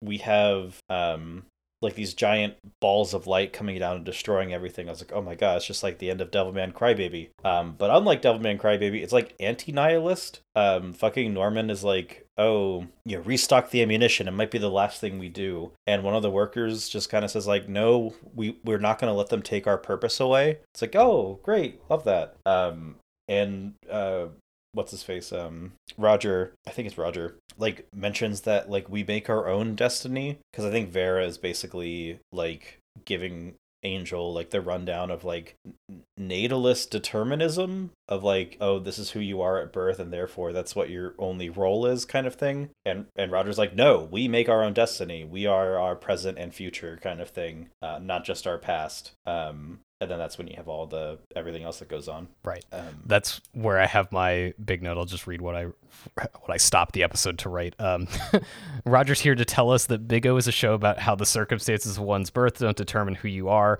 um, or what you can be, which is just rotten libertarian bullshit if you think about it. And that's fine as long as you don't think about it too hard. Yes. Um, because like this is a show full of like actually like the material circumstances of one's reality do affect who and what you can be. Like we've seen that with like, you know, like the people that live under the domes versus the people who don't live under the domes and like what um kinds of uh Uh, lived experiences people are allowed to have based on the circumstances of their birth and how society like um uh pushes those people to the margins. So like no, I don't like fully agree with that, Roger Smith. Like it's cool and all that you're like, hey, my memories don't don't make up who I am or whatever, but like um to say the circumstances of your birth don't matter in a show that has like the literal like economic divide of the big domes is like a little bit like mm, are you sure about that?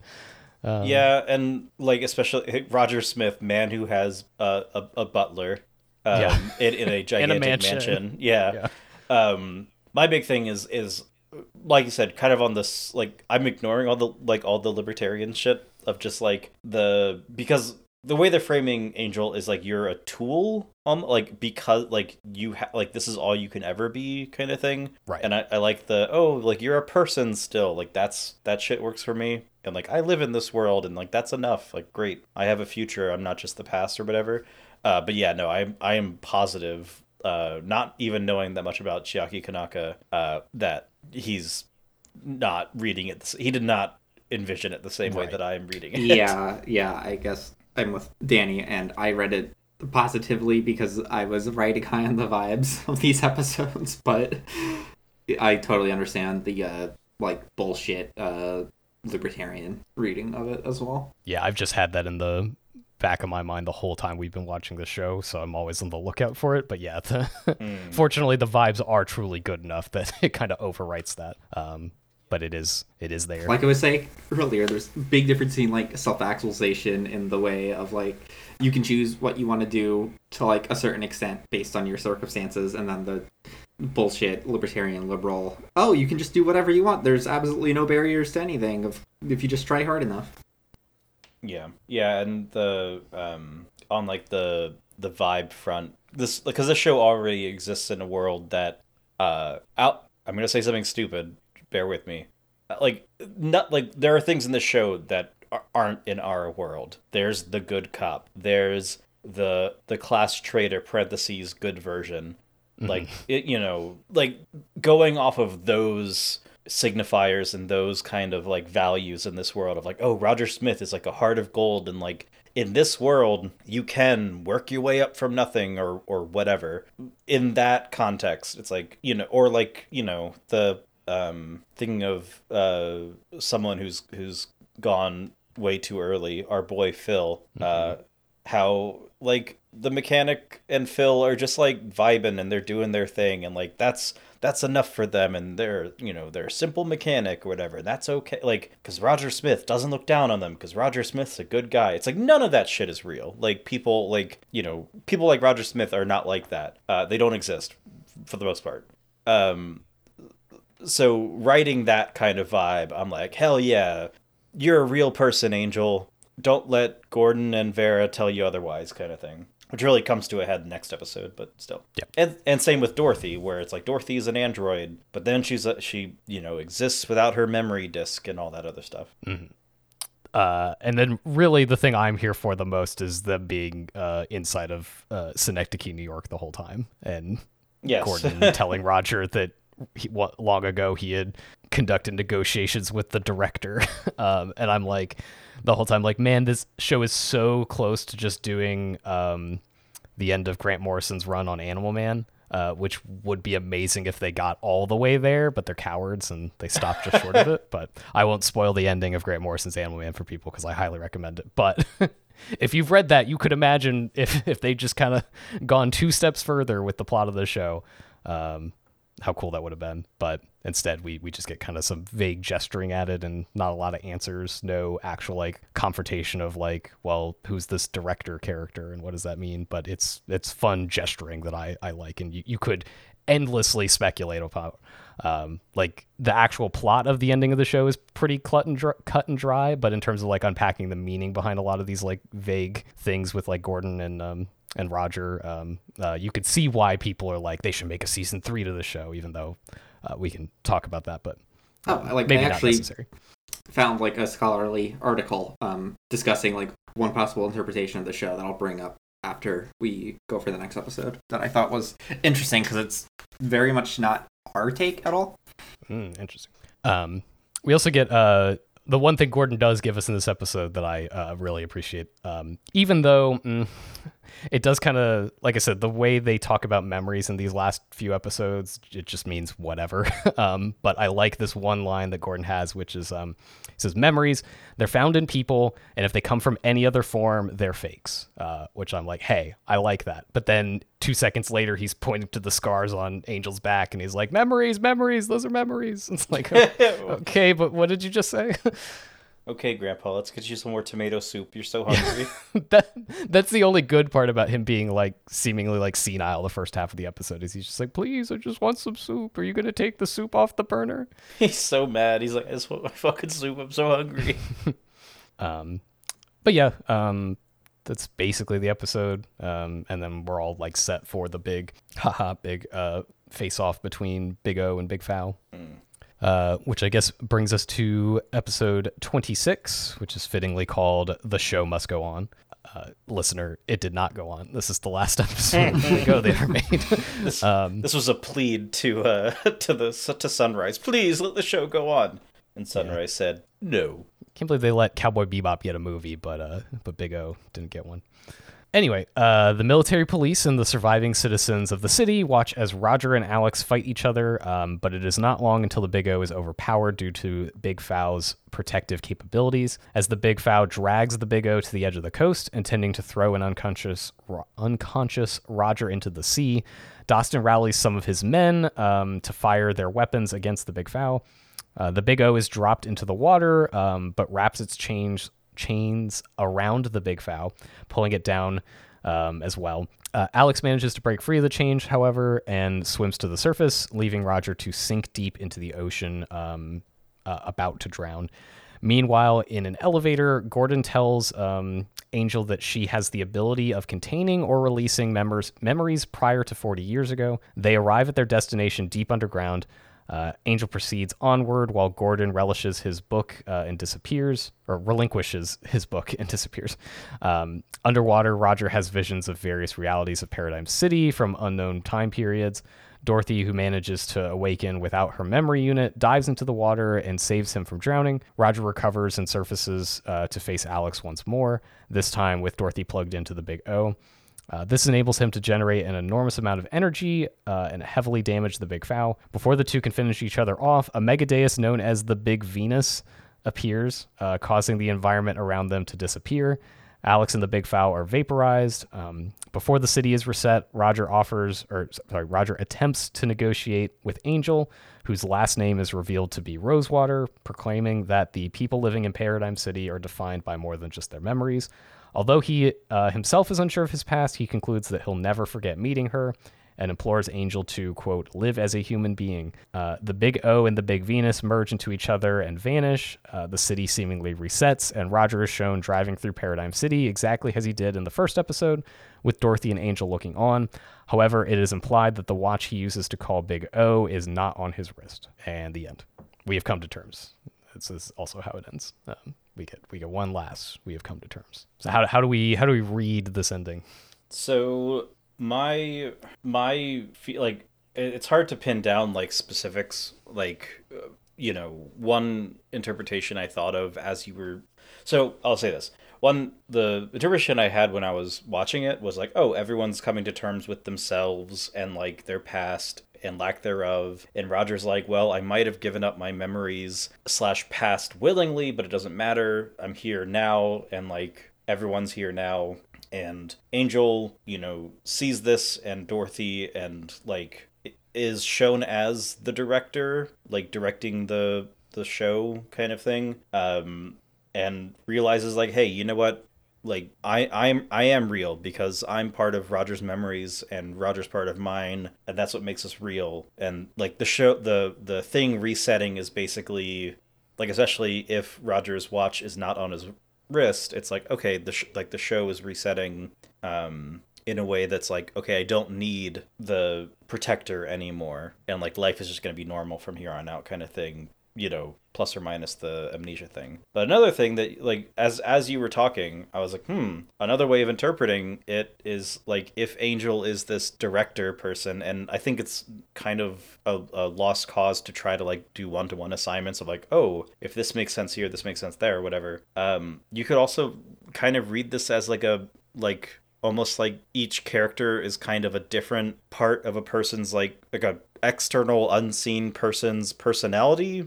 You know, like trying to decide like different parts of their of their mind kind of in conflict with each other, of, uh, you know, someone who needs to control their life, someone needs who needs to like find a quote unquote absolute truth, someone who needs to, um, you know, do X, Y, like all these like different warring factions. And then at the end, they all come to terms with each other kind of thing. And the the more vicious aspects like Alex Rosewater are removed from existence because, you know what, they're not who I am. Like, I don't need to be this petulant child. I can be like Roger. I can be like Dorothy, whatever. Um, mm-hmm. But so like, there's not like, I don't think there's like a clear interpretation personally of like, especially, especially in the greater context of everything I just said is like last seven episodes.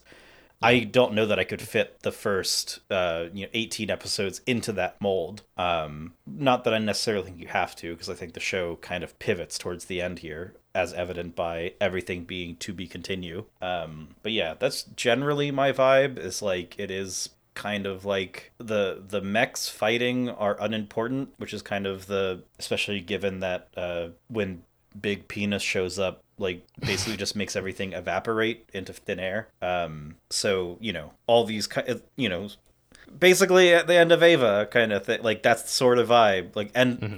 the end of the series, like Angel is essentially Shinji coming to the realization of like, hey, I can live in this world and it's okay. And I can let other people into my life. And that's why at the end, Angel and Dorothy are standing together, like they're associated with each other in some way. Yeah, I definitely read the very end as Angel deciding to reset the city but keep everybody's memories intact, so that way like they all, either it's that or like they just naturally like are drawn to one another even if they don't remember. Um, but also so like the uh, four point oh ending, but good. Yes. Yes. Well, except she still decided to recreate the city with like the the horrible class, like class divide. Um, but don't think about that too hard. So like four point oh, just in a different way. Yes.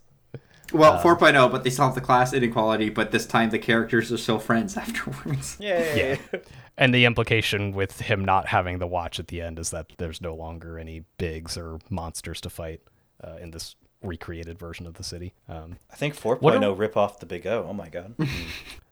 What do we um, think about like the the nature of Paradigm City? Like w what is Paradigm City? What was the world like before Paradigm City? I almost don't know that it exists. Like my brain goes to like fucking like S S S S Gridman, where it's like this just like this mm. artificial world basically created to help someone sort their shit out. Yeah. That kind of vibe. Um So like, or, you know, like the movie Enemy uh, with Jake Gyllenhaal, where oh, sure. it's like two doppelgangers and like, you know, spoiler-ish, uh, neither of them are necessarily real. It's it's kind of like an internal struggle for the main character that's unseen. Um, it's like, to me, almost like Paradigm City is just like a... a like a, a synecdoche for the paradigm of who you are. Like a par like when I think of paradigm, I think of like moral center and like, what is your moral center? It's like, what's your paradigm or what's the paradigm of this thing kind of thing. Mm-hmm. Maybe, maybe the main character is actually forty years old. Yeah. It's interesting because there's like a lot of imagery and stuff going on in here where you could make wildly different um, interpretations. Like, I don't think there's like one correct one, or at least it doesn't doesn't seem like the the work is designed to lead you to one specific um uh conclusion. other than just, you know, kind of the happy ending you get of like, hey, the gang's all together, um, which is nice. I will say one hundred percent, I do not really care what the world outside is, because I don't think that would be interesting, and I can guarantee there's tons of fan theories online about, oh, what's the real world like? Who fucking cares? Well, I think it's interesting to think about, like, why Paradigm City exists, uh, like the nature of it and things like that, but ultimately I don't feel like you can draw a single conclusion from it, so I'm not really interested in like doing that like forum discussion uh, on this podcast. But I don't think it's like completely uninteresting to to think about. It's just like, that would, if they made a season three, that would be what it would have to be about. And also why I'm like, the show should have done just a straight up Animal Man, because that would have um, uh, put a put a finality on on the nature of things if they had gone that direction. Well, and you also get like, and kind of as- askewed with Gordon, but you get Vera talking about how the Union is everything outside of the Paradigm City. And like, she's like, well, you're, we're going to return this to the ash it was prior to this, like prior to the reset, and or like, you know, getting to the mem- like, oh, the memories never existed, so we're gonna like turn this to rubble. So like, there is like some interesting stuff going on in that regard of like, oh, like who are these people that believe in this outside world outside of Paradigm, you know, whether or not it's real or not. Um there's some stuff there. Well, and that's the thing that complicates everything is like, you know, like people have all these like vague semi-conscious memories, like Roger like half remembering like some sort of war with all the bigs fighting in it or whatever, but how do we know that's a real memory or like a fabricated memory? And like, I think that's purposeful ambiguity on the show's part, and why like the big reveal scene of like all the lore dumping happens literally on like a soundstage. Um, mm-hmm. You know, um, so it's cool. It's cool. I like, I don't feel like I need any answers to um, any of these, these larger questions. Um, but it's a, it's definitely like interesting to think about. Um, yeah, I guess I was just being pretty aggressive because I'm tired of like the school of like, I don't, school of uh, media criticism that's like, oh, we need to find an answer to these things, instead of like talking about the, I guess, like the thematic meanings of them. Yeah. Yeah. And the, the ending of the show being like, hey, none of that matters, we've got each other. It's like case in point. Um, uh, and glad that it has that kind of ending instead of a more nihilistic one. Um, 'cause you could imagine a very similar sequence of like Roger driving through the street and he like passes Dorothy and doesn't recognize her or something like that. Mm-hmm. Um, but him passing them and being like, hey, it's Dorothy and Angel, I love those guys. um, How would we feel if it was just like uh, just the exact same shot from the first episode? Isn't it? Looped back to? I'm pretty sure it is, because you could tell it's not DigiPaint, that it's, it's it's cell animation. It's the exact same other than that insert shot of the two of them together. Of, yeah. of Angel. What if we didn't have that insert shot, I guess is a better way of asking that. Yeah, like I said, I think I'd read that a bit more nihilistic than... Um, what we yeah. get, which I think is a, a pretty standard like happy ending. Yeah. Do you want to know the the manga ending? Oh yes, I forgot. Oh, you've, yeah. you've done this research. So I, I only read the last few chapters because I you know didn't feel like reading. So I had so I finished this and I thought we were going to record yesterday, but then we you know for reasons we didn't. Um. So I just read the last few chapters up to a point where I could te- like I wasn't coming in the middle of something. Um. So. From what I could tell, um, when I came in, it was basically that Dorothy's memory disk had been taken. Um, however, it wasn't taken by Beck. It was taken by Angel. And hmm. Angel, like, Vera did not come up at all. I don't know if she came up earlier, but she does not exist. Um, and I didn't see any mention of the Union. I didn't see any mention... Like, Angel was very much a much more straightforward, like, femme fatale spy. She betrays Alex Rosewater... She uh, betrays uh, Roger, and she's piloting the Big Four, which I guess became the Big Foul. Um, mm. It had very much the same design.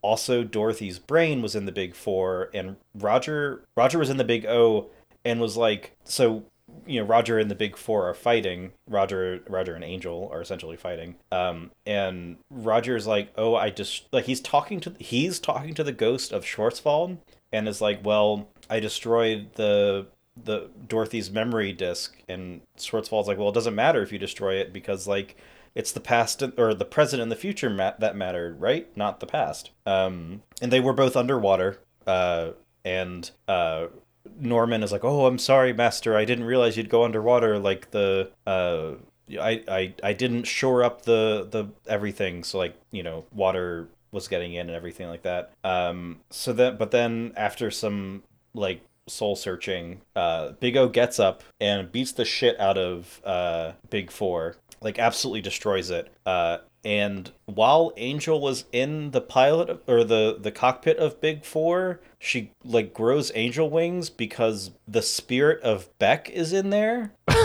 And uh-huh. yeah, um, and Roger sees Dorothy on a rooftop and is like, "Oh my God, she must, she's okay. Time to beat the shit out of Big Four."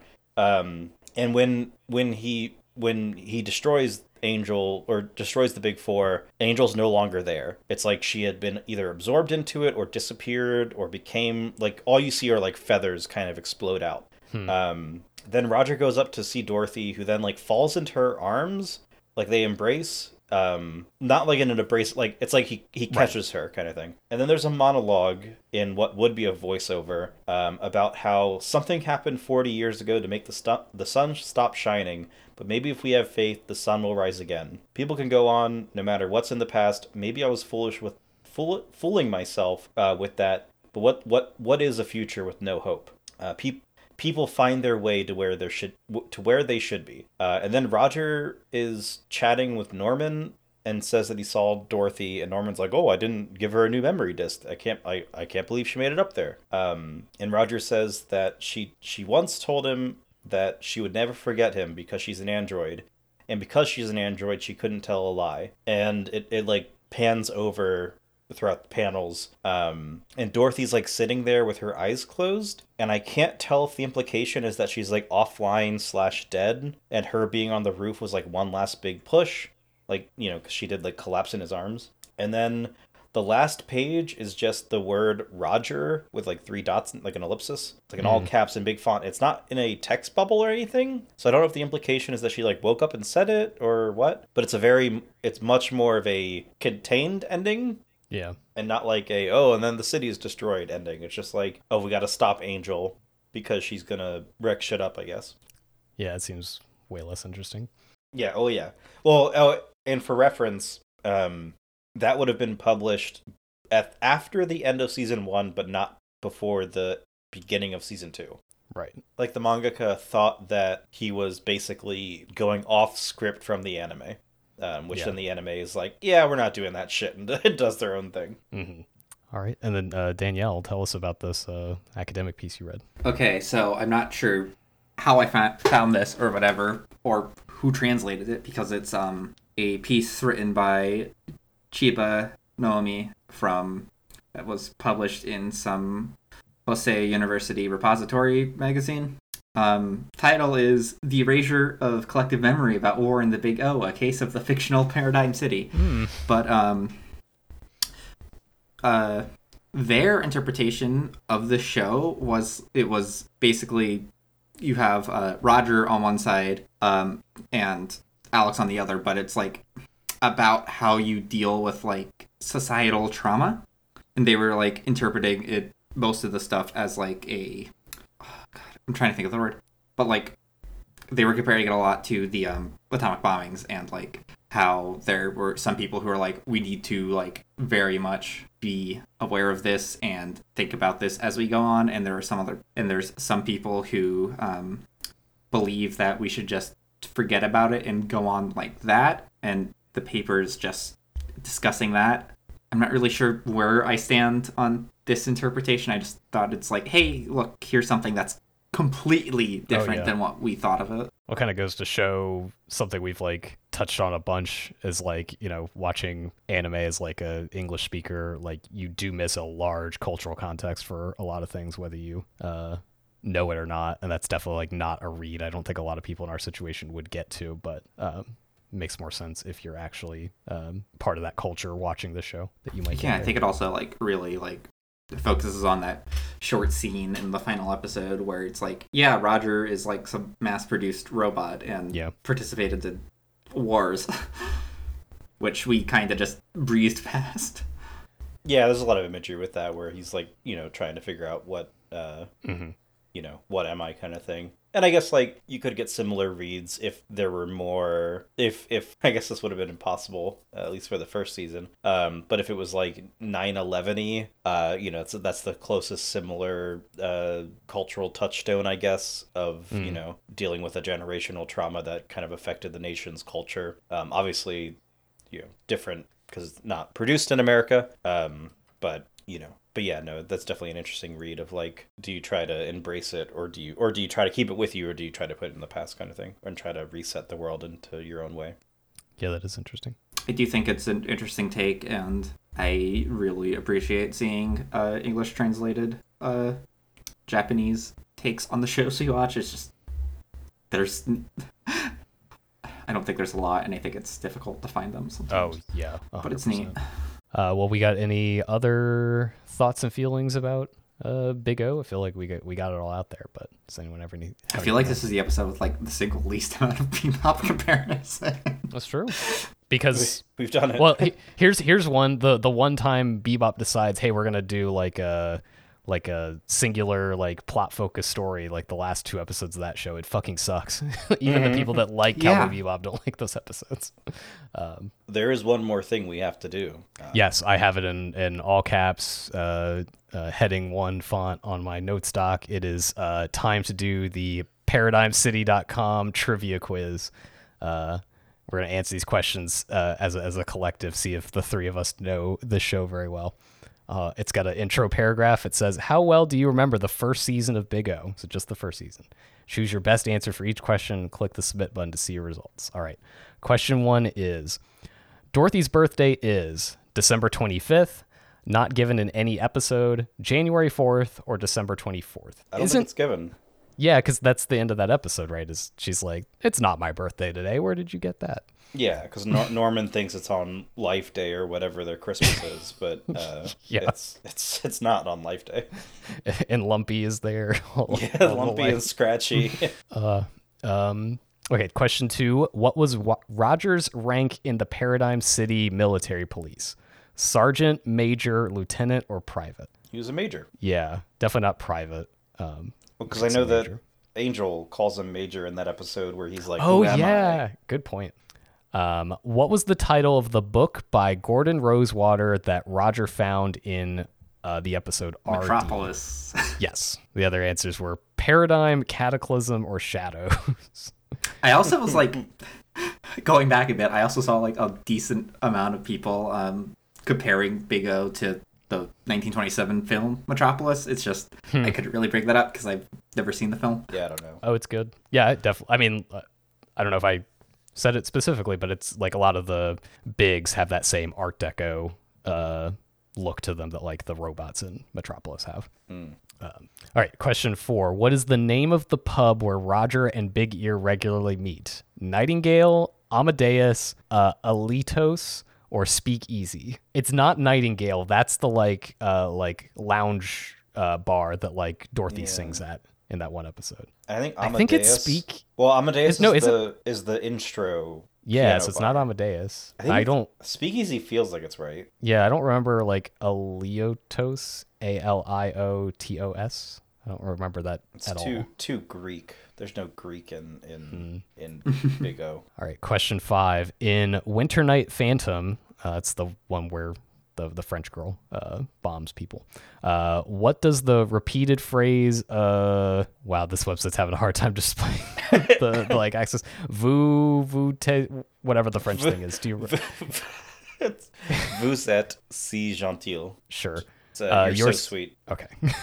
The other option. Or, or technically, it's you're so nice. Are, you, but... are you sure it's not? Please be quiet. Please, I'm dying. Please be quiet. I have shit to, I have to feel about this. Oh, here, here's a really tricky one. Having seen two seasons of the show, in how many episodes does Beck appear in the first season of Big O? One, two, three, or four?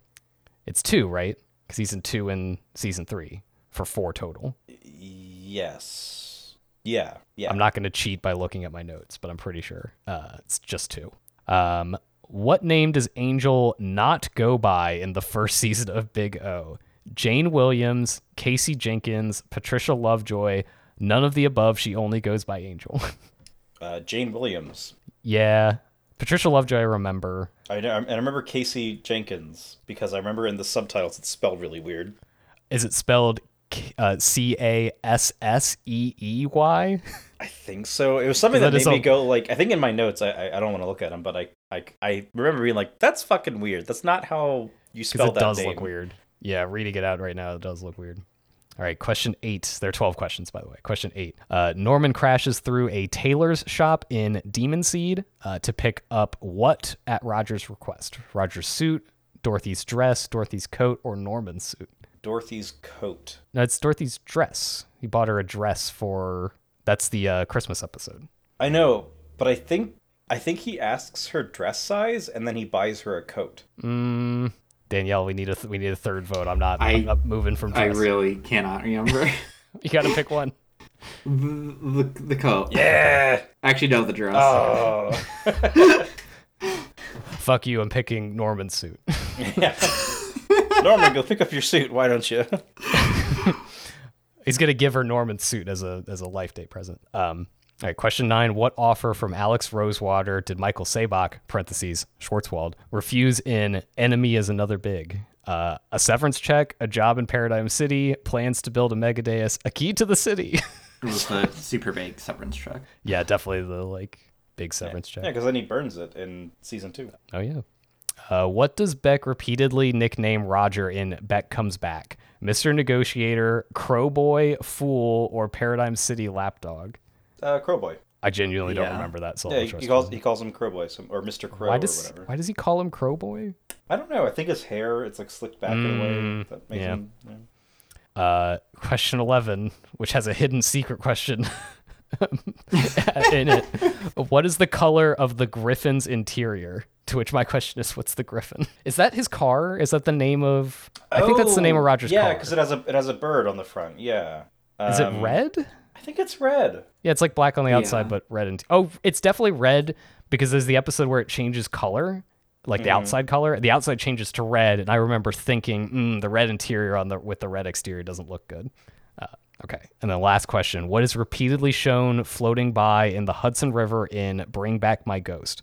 Uh, scrap metal, a shadowy figure, Bonnie's police hat, or a doll floating by. Isn't it a shadowy figure? Because it's the big, right? It's the or it's the Megadeus. Is that floating? Well, like that's it says floating. Floating on... by. I'm. Does that mean it's in the river, like floating? I don't know. It doesn't say floating in the river. It says floating by the river. Well, fl- when I th- read floating by, I think of it like, oh, it's going like. Directionally away from me, but I don't remember any of these other ones. It's definitely not scrap metal, and I don't remember a doll, and I don't remember like an image of Bonnie's police hat repeatedly shown. The only All thing right. that gets repeatedly shown is the the, the shadowy, shadowy figure. figure. Yeah. Okay. Okay. I'm hitting submit. Uh, we got uh sixty-seven percent. Oh my god. Oh, oh boy. Here's here's what we missed. Um, uh, it do- oh, it doesn't tell me what the correct answers are. Um, we missed. What uh, rank Roger had in the military apparently was not major.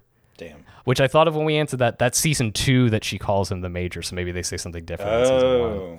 Um, we missed how many episodes Beck appears in the first season of Big O. Oh, it's three, because the first two are a two-parter. I'm thinking like he oh. shows up two different times, but he's technically in the first two episodes and then the episode that's literally called like Beck's Back or whatever.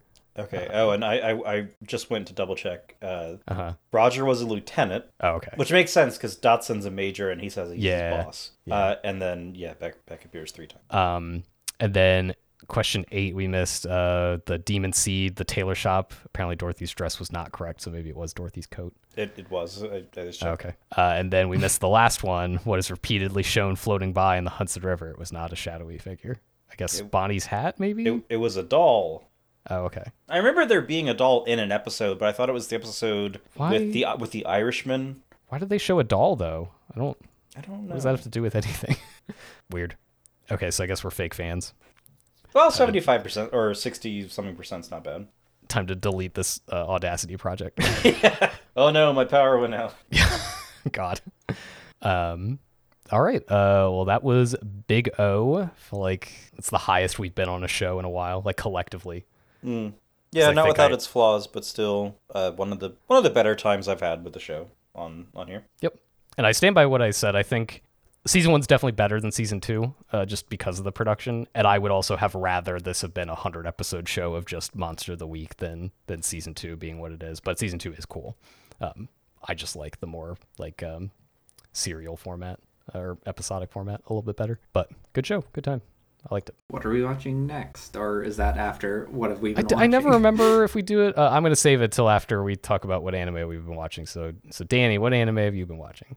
Um, well, I read the, the Big O ending. Mm. Um, what have I been watching? I don't know that I've been watching anything, really. I've been too engrossed in the R E four bake and uh, Yakuza, uh, or Like a Dragon Ishin. Um, mm.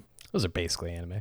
Uh, basically, yeah. Especially, I mean... I was going to say especially one or the other, but no, both of them are very uh, anime in spirit. Um, one, because it's literally set in, like, feudal Japan, and the other one, because it's Resident Evil four. Um, but yeah, both of them are fun. Excuse me. Um, trying to think if there's anything that I'm planning to watch. I keep, I it's one of those things where I keep going, like, oh, I got to watch Dot Hack Sign, or oh, I got to do this and that. And I will. I just keep putting it off. Um, or, you know, seeing, like... For I know for like um I almost said Samurai Pizza Cats. Uh Ronin Ronin, Ronin yeah. Ronin Warriors. I see there's like fifty episodes. I'm like, ah, oh, it's such a big commitment mm-hmm. to like get into. Um but at the end of the day, it's one of those things that um I'll just have to like be active about, because when I go like when I have downtime and just want to like not put, turn my brain off, I'll put on like a YouTube video. And I just have to start thinking like, oh, I should put on an episode of uh, Samurai Pizza Cats or, or whatever. Sure. Uh, Danielle, what have you been watching? Uh, so, anime season ended as we are recording this. Uh, so, I can finally talk about those things. Uh, I guess first we'll go with the uh, show I watched and dropped like halfway through because it was just boring as hell.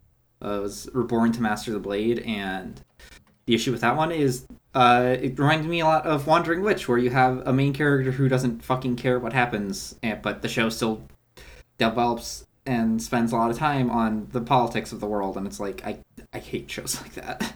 Don't give me a main character who doesn't care about what's happening. I Well, it's fine in, like, a comedy, but, like, don't try to do world building when the main character does not give a shit. Then I watched some other things that were just fine, like uh, making eighty thousand gold in another world fine.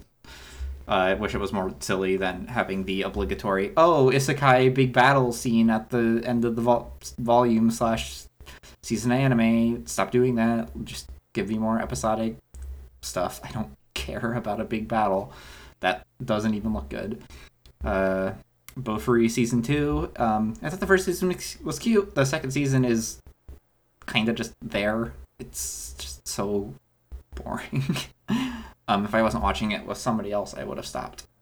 And then, um, unsurprising, Nobody Who Knows Me, to Nobody Who Knows Me, uh, Onimai was my favorite anime of this season. It's just, I um, I like the source material a lot. I think the ad- adaptation is fucking incredible, and I hope uh, uh, Studio Bind goes on to make more good anime instead of fucking adapting Mushoku Tensei. Yeah, I'm gonna... Uh... That's about it. Uh, wish uh, that uh, Mushoku Tensei just disappears overnight. The world would be better off. I don't even care about that studio, but everything the... I know about that, just like, man, I fucking hate light, light novels. I fucking hate isekai. It's really like what, like a web novel from two thousand five that like fucking set up the whole generic stuff that the market's inundated with. And it's like, oh, we need to go back and adapt the first one. And somehow the main character is fucking worse than even... like Konosuba, where the entire joke is he's a piece of shit. How? Yeah, I'm I'm I'm hoping Studio Bind does other things, even though I know they formed just to adapt that garbage. Mm. Anything else, or? Uh, no, other than Onimai is absolutely um, readable as trans, and I will fight anyone who disagrees. Sure. That's it. Hopefully, some good things next season. Let's go. Uh, Witch from Mercury season two. And Birdie Wing Season two are the two ones I'm most excited about. Mm. Sunrise continuity, or I guess they're Bandai Namco Studios. Whatever, I will refuse to not call them Sunrise. I don't give a shit what Bandai wants me to call them. I also wrapped up a bunch of shows from this past uh, season. Um, I have this first on my list, but I'm going to save it because I'm mad about it. Um, I finished Digion, which I really liked. Uh, three-minute short-form anime about the uh, Love Live uh, Nijigasaki um, girls. Uh, basically, the premise of the show is that um, you from that show is uh, in a relationship with every other girl in that show. Um, nice to have, what now, thirteen girlfriends, um, or how many characters there are on that show now. Um, but it's cute. Like, episodes are really short. It was easy to make time for. It's like um like three D animation with like kind of low poly, or like not low poly, but kind of like chibi three D versions of the characters. Um, if you like Love Live, you probably already watched it, so you don't need me to tell you. Um, but it was cute. I liked it. Uh, I finished uh the last episode of Pokemon Aim to be a Pokemon Master and got severely emotional about it. um, It's it was like a really, like that series in general, but also the last episode, um, just a really solid send off to Ash Satoshi uh, as a character and his many years of, of journeying through the world of Pokemon. Um, has me very excited for the new series, which gets to be something different for a change, um, uh, and also airs on my birthday. So that'll be fun to watch. Um, Yeah, really solid. I think like I, I, I think it was on a like a G G P episode or something. Um, someone was saying like that they kind of felt like watching it would only really be fun if you'd watched the past twenty years of Pokemon, so you can catch all the references. But I would say if you've watched like any significant portion of Pokemon over the last twenty years, like you'll have a good time with it. Um, like if you know. If you know like Ash slash Satoshi enough as a character, then there's a lot to get out of it, because it really is is just a chance to be like, wow, look at how much our boy grew. Like he's he really is like on his way to being a Pokemon master. Um, so it's it's a sweet send off to that that show, that series, that character. Um, and then I finished uh, the twenty twenty-two version of Urusei Yatsura, which they also just announced a second season slash part two of. Um, Not much more to say about that one than I already have. It's it's really solid. Um, it's David uh, Pro doing the animation, and um, if you're if you like Urusei Yatsura or that kind of thing, then again you probably are already watching it. But it's it's a good one of those. I liked it. Um, I this was something I didn't think I was gonna watch, and then did, and am so glad I did. Uh, I watched season four of Bungo Stray Dogs, which just finished. Um, I didn't think I would, because I was like, I don't remember shit about the first three seasons. Turned out I didn't need to remember shit about the first three seasons. Uh, other than I forgot that that show is just ridiculous in such a wonderful way.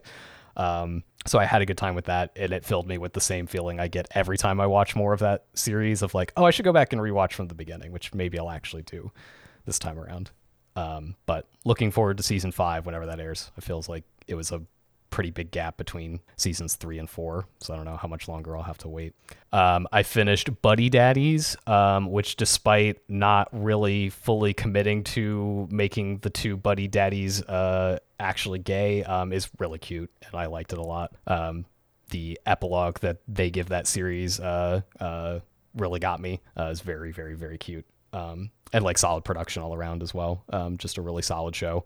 Um, like if you're into the premise, you'll probably like it. And I remember when it got announced thinking like, oh, this is just going to be like, you know, eating Spy Family's or, or trying to eat Spy Family's lunch, but it's like, it's different enough in a way that like, I don't think it's just a knockoff version of that.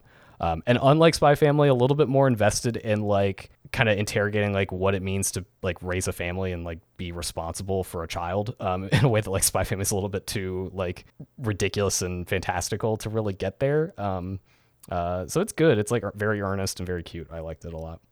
Um, and then I finished uh, the most recent season of My Hero Academia, a show I am now just like, why am I still watching this? Um, it's it. I used to love that show, and now it's just pulled a one eighty. I think it's just rotten what they're doing with the plot of that show, and I'm just constantly like, I just like the characters. Just let the characters do things with each other. Like, just just let them be characters. But the the overall plot of the show is just like gone in the worst possible direction it could have, which has kind of been obvious from the jump where it was going, but just to see it happen is like, ah, oh, this sucks. But is it is it eugenics-y? No.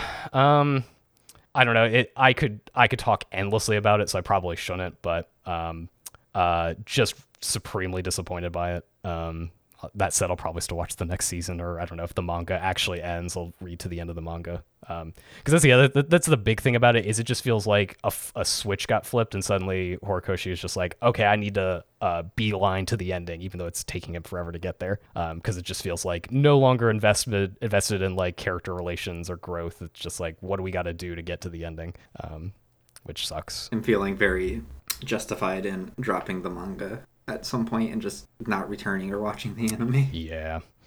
Um, and then on brighter news, um, I, uh, because of Pokemon Aim to be a Master, started um, rewatching Pokemon Johto Journeys, having a good time with that. Um, not much to say. It's Pokemon. It's good. And then um, I just watched the most recent episode of Precure uh, today, and uh, they're letting a boy be a Precure, so it's cool.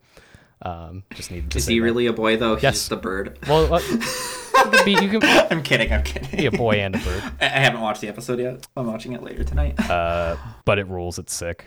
No, like permanently it. a Precure? Because I remember there was an episode yes. that we watched that there was a boy Precure. No, like actual main roster Precure. Uh, oh, not okay. just like, here's your one episode to be a Precure. Now now back at the cage. Um, Good luck. See ya. Yeah. Uh, that um, that uh, Precure series continues to rule. Um, I'm very into it. I'm waiting for Agaha to become a Precure. She's my favorite. Of course. I think it, At least I think that's her name. I think so. I, uh, I like a girl who sees a monster and be like, all right, time to get the bat out. uh, but yeah, if you're not watching that show, you're you're fucking up. Um, it's good. And that's that's all that's all the mini anime I've been watching. I, I thought I'd have one other thing to talk about, but that'll be for next time. I didn't have enough time today. Um, which brings us to the exciting news of what we're watching next. I've had this picked in advance for a while now, so very excited to say that we're finally going to watch... Um, Uh, Space Dandy, which we continue to bring up in terms of, hey, I bet I bet that show's like Cowboy Bebop but better. Uh, at least that's like that's my memory of it. Um, now that we've revisited Cowboy Bebop, it's time to revisit uh, Space Dandy. So we'll be watching both seasons of that, which is like twenty-four, twenty-five, twenty-six episodes, somewhere around there. Um, so next time we'll watch the first six episodes of that. Um, I can't wait to be finally putting Cowboy Bebop behind us. Yeah. Well, besides the movie, but maybe we'll get that one out of the way soon too. Yeah, uh, sneak peek towards uh, maybe our next uh, bonus episode. Yeah, see you in August for that or whatever. Yeah. uh, but yeah, that'll do it for Big O. Uh, hope y'all enjoyed the ride. Uh, and join us next time for Space Dandy. Um, I have been uh, your host, Austin. You can find me on Twitter at chai underscore squared. You can listen to me and Danny's Metal Gear Solid podcast, uh, Grind My Metal Gears, wherever you find good podcasts. We are about halfway through um, M G S one uh, in terms of uh, episodes that have been released, but us here in the now, we've, we've finished playing that game. We're just l- releasing the episodes. And uh, I, I have to edit the next episode still, so... Uh... Mm-hmm. Um, uh, Danny, where can people find you? You can find me at Cover Me and Sauce on Twitter. And you, Danielle? I am at Yuri Bunny with one N on Twitter. Nice. Uh, you can find uh, the podcast at uh, Under the Kotatsu on Twitter. You can D M us your questions or email us. Uh, we are underthekotatsu.gmail, uh, or no, dot, not dot gmail, underthekotatsu.anime at gmail dot com. Um, Until next time, uh, Danielle, why don't you take us out of here? Be crimes, do gay, and I'm going to single-handedly replace Cowboy Bebop and the Western anime canon with The Big O. People should watch this instead, so then they could actually watch a fucking mecha show and stop thinking Cowboy Bebop is so great. I'm always petty. This will never end. This is a long stinger. We, See you next time. We have come to terms.